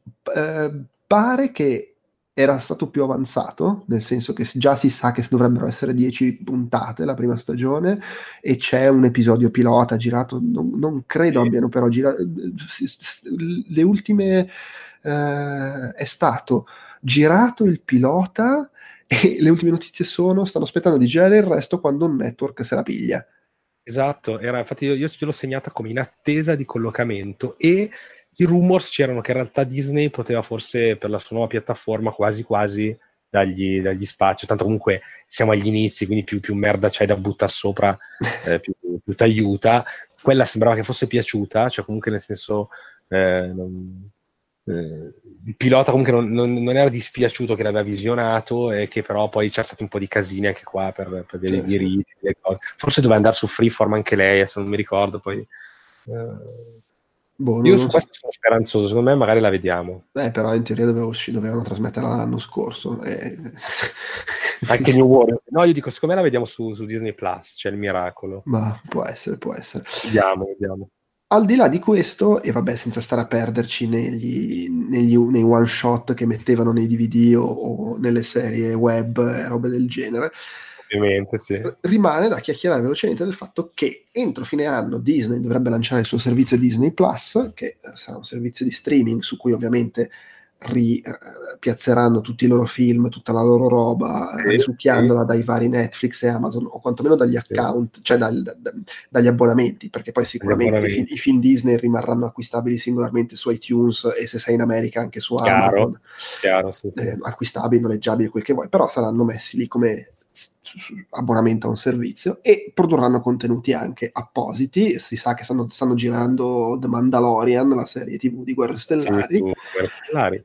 E sono previste, sono state più o meno annunciate tre serie TV Marvel che hanno una caratteristica mh, mm, che manca alle serie TV viste fino adesso. I protagonisti saranno personaggi dei film. Esatto, esatto. Quindi comunque uno star power maggiore e soprattutto un collegamento molto più netto esatto. con quello che si vede al cinema. E uh, diciamolo subito, sono state annunciate come miniserie. Sì. Quindi magari, magari avranno quattro episodi, sei episodi. Eh, cioè comunque... Qua vedo 6-8 puntate. Eh, 6-8 puntate, quindi comunque è una roba un po' più piccola. Tra l'altro ne hanno annunciate tre, ma io ho, nel mio nel deep web ho in totale ho 5 serie per le mani che potrebbero arrivare. Allora, quelle, quelle, annunciate sono Vision e Scarlet Witch, che tra l'altro sì. è quella, è quella più, più, concreta, nel senso che sì. è quella che è stato detto che arriva proprio quest'anno sì. eh, e che si dovrebbe concentrare sul rapporto fra, fra loro due che peraltro è un altro spoiler del tipo che entrambi si salvano, quindi... Eh sì, perché c'è la solita questione del ma sarà ambientata prima, sarà ambientata no, dopo, no, però... Beh, oddio, boh, in teoria potrebbero spiegarci com'è che sono passati da ci conosciamo appena a chi abbiamo nelle cittadine di province europee. Esatto. Volendo c'è anche quello. È vero, è vero. Può essere, magari può essere. E la stessa cosa vale per Loki, c'è una serie annunciata su Loki, ma mh, le voci sono che sarebbero sì. comunque una serie ambientata nel passato che mostra Loki in varie epoche. Esatto, infatti avevo sentito che Tom Hiddleston non dovrebbe essere forse, cioè forse non dovrebbe essere il protagonista davvero, nel senso che compare in tutti gli episodi, ma ah. magari ci sono alcuni episodi in cui ehm, c'è Loki bambino, quindi ah. magari da un altro, e Hiddleston compare eh, magari come narratore. Eh, questa cosa mi fa venire in mente una serie a fumetti che, che erano tipo i racconti di Asgard, Tales from Asgard, una roba del genere, di qualche anno fa, che erano presentate così. C'era la prima pagina, che era una splash page nera, completamente nera, con Loki, che tipo nell'oscurità, diciamo, che parlava con lo spettatore e diceva, ah, ti racconto cose che non sono mai state raccontate di Asgard. E cosa faceva? Magari faceva quelle cose con le mani, no? Tipo, schioccava le dita e nel palmo gli comparivano tipo eh, delle immagini, no? Poi era come se la telecamera si avvicinasse e da, dalla sua mano tu cominciavi a vedere i racconti. Ora non vorrei che magari fanno questa roba qui, così Iddelson lo pagano un po' meno, compare, ma magari non è proprio lui. Oppure oh, eh, invece non è detto, cioè le voci sono tante, quindi magari poi invece è, è lui il protagonista ed è sempre lui, tanto non invecchiano gli dei, quindi puoi metterlo in qualsiasi epoca. No, no, ma va, detto, eh, va detto che eh, è un po' buffa la situazione perché eh, Vision Scarlet Witch sembra essere quella più avanzata, nel senso che hanno uno showrunner, hanno detto che dovrebbe arrivare nel 2019, però non ci sono notizie del fatto che già abbiano iniziato a girarla. Vero, sì. E Loki siamo a... Eh, hanno preso uno showrunner, quindi... Sì sicuramente sono intenzionati a farla. Poi c'è questa cosa, una serie con Falcon e, e, Winter Soldier, che però siamo ancora a livello, sì, la stiamo scrivendo, vediamo. Sì, senti- è quella che infatti ho sentito che do- l'intenzione è, su Loki, tra l'altro, chiudo un attimo, c'è... Ehm, stanno cercando di opzionare, ho letto, eh, anche qua voci, non voci, Anthony Hopkins come voce narrante. Ah. Quindi magari qualche puntata, no? lui che dice sono Odino, vi racconto le cose, cioè, non si sa, però anche qua, cioè, eh, non sai mai dove inizia la voce, dove invece è, è il fan. Che... Mm-hmm. Certo, sì. E non si e... dicevo, Bucky e Falcon, che di questo avevo sentito che doveva essere una roba alla buddy movie, no? Sì. Cioè, perché comunque sì. eh, tutti si erano innamorati de- delle scenette di Civil War con Bucky e Falcon, tipo nella, di, nella macchina quando c'erano erano seduti dietro, erano incastrati con le gambe, quindi facevano queste scenettine dove si guardavano. Eh, e poi diciamocelo, sono un po' i due che comunque, vabbè, Winter Soldier ha avuto la sua importanza, però adesso come adesso... Sì, non sanno che eh, cazzo fare. Esatto, lui e Falco sono quelli un po' più... Che, che, che, possono pagare meno, ma allo stesso tempo dare l'idea di... Sì, tra l'altro il paradosso di Winter Soldier è che l'attore ha l'ingaggio per tipo nove film, però sem- sembra veramente che stia succedendo che questi nove film siano, fi- a parte appunto esatto. Winter Soldier e Civil War, gli altri sono tutti film in cui appare cinque minuti, saluta e se ne va. Anche, a meno che non, non, facciano veramente la svolta che si leva dalle balle Chris Evans e diventa lui Capitan America, però quello... No. Sì, esatto, sì, sì. Che, mi, che mi convince poco, eh. Sì, anche a me. Non, proprio anche l'attore lui, cioè non so come dire, non ce l'avevo, poi magari Vabbè, sarebbe un Capitan America diverso, per carità, però boh, boh, boh. boh. Ah, quella da vedere. E queste comunque sono le cose annunciate e il poco che se ne sa poi in realtà. La cosa interessante è che le produzioni Disney sono controllate direttamente da loro, quindi saranno sicuramente un po' più intrecciate con i film, anche se comunque non mi aspetto che diventino tipo visioni fondamentali per poter seguire l'universo cinematografico, perché chiaro, figurati. Uh, però comunque uh, ci sono i personaggi dei film, quindi sono storie che magari interessano di più a chi guarda i film e non è super appassionato, e soprattutto hanno uno star power, cioè nel senso improvvisamente ci metti gli attori dei film e, e non, ok, non siamo ai livelli di che ne so, Big Little Lies che c'ha Reese Witherspoon, Mary Streep, eh, però comunque siamo ben più in alto di come sono di solito le serie Marvel come presenza di attori importanti. Infatti hanno anche promesso un budget comunque di un certo tipo, quasi da film, nel senso che magari fai il budget di, di, di, di, cioè non dico di beh sì volendo sì come, come serie come Westworld no? che comunque partono sì sì può essere sì peraltro eh, tipo Paul Bettany ehm, come si dice Tom Hiddleston eh, sono gente che si vede in tv qua e là. Gli altri, tutto sommato, sono attori che in tv non... non... No, è vero. So, so, Elizabeth Olsen forse è quella un po', eh. un, po', più attrice da cinema che non sei abituato a vedere in tv esatto, di, di, tutti esatto. questi, ecco, mescolando importanza e tutto. Certo, non è Robert Downey Jr. Esatto, sì. Che tra l'altro, eh, non so se eh, parliamo di... non era adesso, era tipo ai tempi del primo Avengers, né? però lui aveva detto che eh, su Agent of S.H.I.E.L.D. aveva detto a me non dispiacerebbe apparire Agent of S.H.I.E.L.D. Vabbè, chiaro, lui stava, stava dicendo quello che stava, cioè, nel senso, il sottotitolo era rivolto verso il suo agente che gli diceva: Oh, eh, cioè, se mi pagano quello che io voglio essere pagato, esatto. certo, vado. Che cazzo. Ricordiamo, eh, ricordiamo 10 milioni di dollari per 10 minuti totali in uh, homecoming. Però giustamente, perché tanto poi è, cioè, è così che sono... la gente comunque è andata a vederlo anche per quello. Eh no, ma infatti sì. Eh, due cose, no? la prima era appunto sì che eh, tra l'altro di questi mi aspetto anche tanta pubblicità perché comunque è proprio Disney. Quindi sui social se metti la foto di Tom Hiddleston hai già, fa, hai già preso un sacco di pubblico che dice oh Loki la serie cioè capite? È proprio quel Loki lì che, che state tutti piangendo. Quindi mi aspetto proprio un battage pubblicitario. L'altra erano le due serie extra che in realtà non, non hanno annunciato hanno annunciato sono rumoreggiate forse qualcuno ha detto ci piacerebbe farle che sarebbero eh, sempre su Disney Plus eh, Okai, Occhio di Falco, in cui, eh, che dovrebbe essere simile appunto alla, una, alla sera fumetti che abbiamo nominato invece nel podcast sui fumetti. E quella sarebbe quella con lo star power più alto perché, ok, eh, coso, Jeremy Renner non è Robert Downey Jr., ma comunque sì. è un attore non da sì. Infatti, eh, anche qua ci dicono che dovrebbe, se, se, è vero, dovrebbe essere ehm, incentrata su lui che allena una nuova Occhio di Falco. Mm. Eh, quindi magari potrebbe essere anche lì per stare nel budget, quel che è, magari lui potrebbe apparire in qualche flashback o comunque eh, o magari poi alla fine non appare, ci sono solo dei flashback dove c'è una silhouette che gli dice tira, tira l'arco, eh? Eh, però insomma dovrebbe esserci quello e molti ipotizzavano anche che ehm, questa cosa è nata perché nei prossimi film forse volevano un po' tagliarlo fuori, quindi magari gli hanno detto Jeremy eh, tu non sei proprio tanto previsto nei prossimi film, vieni a fare questa serie qua dove comunque fai il passaggio di testimone, che comunque... Però sono tutte voci, ecco, poi non è vero, magari poi invece diventa il capo degli Avengers di tutti i prossimi 200 film. L'altra serie è decisamente meno star power e dovrebbe essere Lady Sif e dovrebbe spiegare... Io sarei felicissimo. dovrebbe spiegare cosa è successo a Lady Sif eh, e del perché non c'è in Ragnarok cioè dove, che fine ha fatto Lady Sif? E dovrebbe raccontare eh, un suo viaggio, eh, non sa il cazzo dove, eh, e che spiega un po' la sua assenza eh, del perché poi appunto lei non, non, non... No, nel Ragnarok non c'è proprio, nel secondo Thor non mi ricordo, penso di sì, forse. Sì, sì, c'era, c'era. c'era? Ragnar eh. non si vede perché era impegnata a fare altro, sostanzialmente. Era impegnata a fare altro. L'attrice. No, esatto. no, ma dico l'attrice proprio non poteva ah, e, okay. e, e, si ipotizzava, sarà mica che fa parte di quelli schiantati da esatto. Ela, boh. Quindi infatti vedrei, capi- o, o, cercheremo di capirlo, cioè, o lo, ce lo diranno espressamente, e comunque sì, dicono che dovrebbe vedersi, cioè esserci questa, questa serie dove Lady Sif uh, fa cose, fa viaggi, Mm-hmm. Però queste, e... queste, due sono ancora meno, cioè se già le altre sono, eh, sono già fumose, queste ancora di più, ecco, quindi probabilmente vedremo.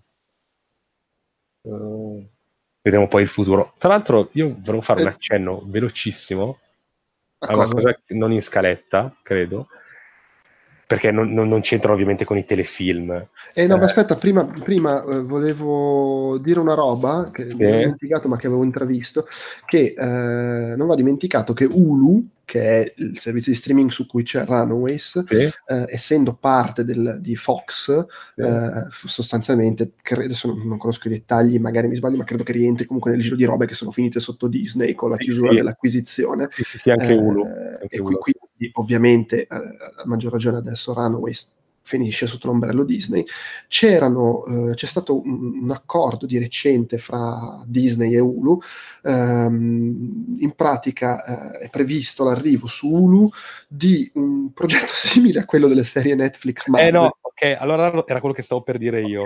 Eh, sono serie animate eh, che, dedicate a Howard il Papero, eh, Modoc, Hitmonkey e la coppia Tigre e Dazzler, esatto. che poi culmineranno nel crossover di Offenders. The Offenders esatto. e, e, in più ci sono voci che eh, a seguito di questo primo contatto eh, ci sia l'idea di recuperare, però queste sono solo voci, i personaggi delle serie TV Netflix Marvel per portarli su Hulu, che avrebbe senso anche nell'ottica che sul il servizio Disney Plus ci si aspetta che sia un servizio con rating al massimo PG-13.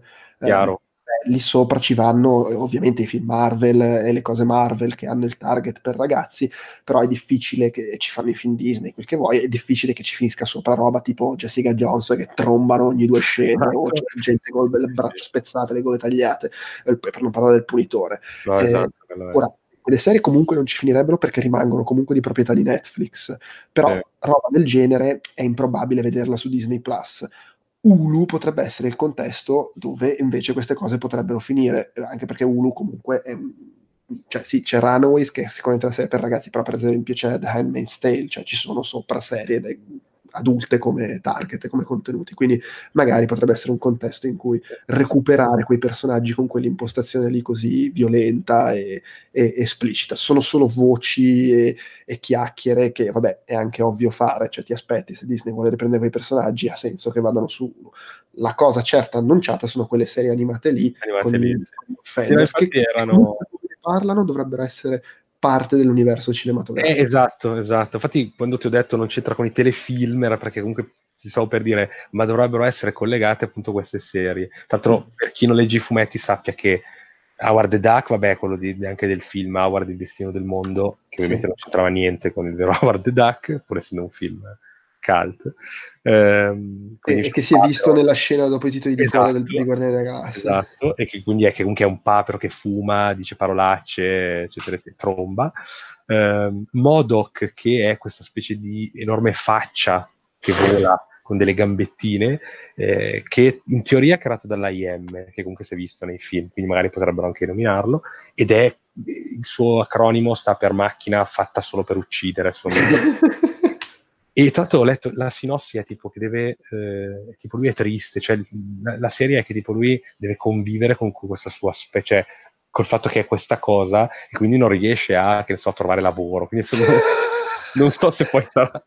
L'altra è Hitmonkey, che è una scimmia con la cravatta e che è un, è un killer, è un, ma proprio killer, ma che nei fumetti Marvel le volte che è comparsa ah, bisogna fare un assassinio, chi è che chiamiamo? Ah, Monkey, ah, Monkey, no, ma costa tanto, è un killer ed è una scimmia, una scimmia intelligente che, intanto con, ovviamente mentre si appende coi piedi, oppure mentre si appende con le mani, spara con i piedi, con in mano due mitra, tipo, quindi, eh, le altre sono... No, scusa, scusa, l'ultima frase nella biografia di Hitmonkey su Wikipedia sì. è Hitmonkey è stato visto assieme agli Howling Commandos, che ricordiamo sono quelli che eh, insieme a Capitan America combattevano nella seconda guerra mondiale, quando hanno aiutato Old Man Logan a salvare Jubilee da Dracula. È fantastico. Sì, questo, tanto... Secondo me questa frase riassume la Marvel. eh, e le ultime rimaste fuori sono Tigre e Dazzler, che attenzione, ehm, il titolo non è Tigre e Dazzler, ma dovrebbe essere The Tigra and Dazzler Show. e allora, co- considerando che Dazzler è quella che nei fumetti ha il potere di manipolare le onde sonore trasformandole in luce, quindi lei cosa fa? La supereroina? No, lei canta e sì. trasforma le sue onde sonore in luce. Ogni tanto gli tirano in mezzo, ma lei fa la cantante. Sì, sì, ovviamente, tipo sono in un bar e dico, Dazedar, vieni giù dal palco, aiutaci, e poi lei. E, ehm, e l'altra è Tigra, Tigra che non ha una, una verve, diciamo, da, da show, showgirl, no? Però è capitato che, avendo questo look un po' strano, perché lei di fatto è una specie di donna tigre, ehm, è capitato che in qualche storia tirassero in ballo il fatto che eh, volessero proporgli delle, delle, delle parti, no? sai, magari nei film, vieni a fare la, la donna tigre in questo horror, eccetera, eccetera. E, ehm, quindi non vorrei che The Tigre and Dazzler Show, se, che sia proprio il nome, perché non era inteso show come, cioè, stiamo preparando uno show su loro due animato, ma proprio The Tigre and Dazzler Show, non vorrei che fosse una roba tipo loro che cercano fortuna ad Hollywood, no? vogliono fare le attrici, vogliono provare a fare, insomma, quattro serie che, che se me le animano bene, se non fanno una roba animata in flash, eh, da sangue negli occhi, non credo perché ho letto che volevano investirci anche, oltre che un, abbastanza denaro, anche cioè volevano fare una roba fatta bene, infatti avevano detto non aspettatevele subito, eh, entreranno in produzione anche più avanti, eh, se f- forse ne potete vedere una, non è prima comunque del 2020 inoltrato, cioè comunque ci stanno lavorando e poi appunto ci sarà questo The Offenders che dovrebbe riunirle tutte, ma sì, sì, si prospetta una figata, una figata che tanto è collegata a tutto l'universo in teoria, quindi magari appunto essendo anche dei cartoni animati non avranno influenza su, sulle pellicole, però l'idea anche che magari, non so, compaia Thanos, ci sia qualche gag sullo schiocco di dito. Ah, no, sicuramente possono far apparire qualche... i personaggi dei film usando degli imitatori per fare le voci. Esatto, cioè, capito, una, cioè, verrebbe una figata totale secondo me, perché appunto non, con l'animazione poi non hai limiti, quindi, quindi figata. Va bene, va bene, ok, direi che abbiamo concluso anche questa maratona di chiacchiere sì, a, tema, a, tema, Marvel. Eh, vi ricordo che è previsto, poi vediamo se riusciamo a farlo, ma è previsto un altro Outcast Popcorn speciale extra. Eh, inserito nella cover story su Avengers Endgame che trovate su outcast.it con tutti i vari articoli e contenuti. Questo altro popcorn sarà un podcast in cui chiacchiereremo ripercorrendo tutti i film dell'universo eh, cinematico Marvel. Sarebbe Se... figo, eh? lo dico io, sarebbe figo farlo. Eh, eh, no, l'intenzione, l'intenzione, di farlo, poi vediamo se riusciamo, vediamo con chi. Magari ti escludo perché così non ci impieghiamo 5 ore. eh, ho la favella, la favella facile, eh, però da appassionato Marvel. È un tema che ti prende, diciamo. No. vabbè, Vado un attimo a finire la cover story di questo mese.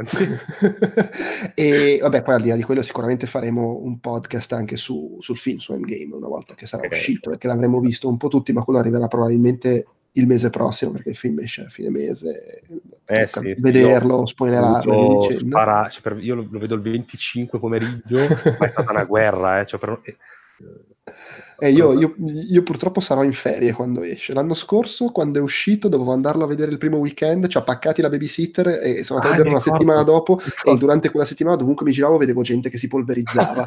detto, mm, mi sa che ho capito come finisce il film. Quest'anno eh. esce mentre sono in ferie e anche stavolta mi, in qualche modo mi, spo- mi spoilereranno qualcosa, vabbè che ci devo fare. E, però insomma faremo sicuramente anche quello. Per oggi però abbiamo concluso Grazie per l'ascolto, ciao, ciao anche a te Marco. Ciao, ciao, ciao a tutti, ciao.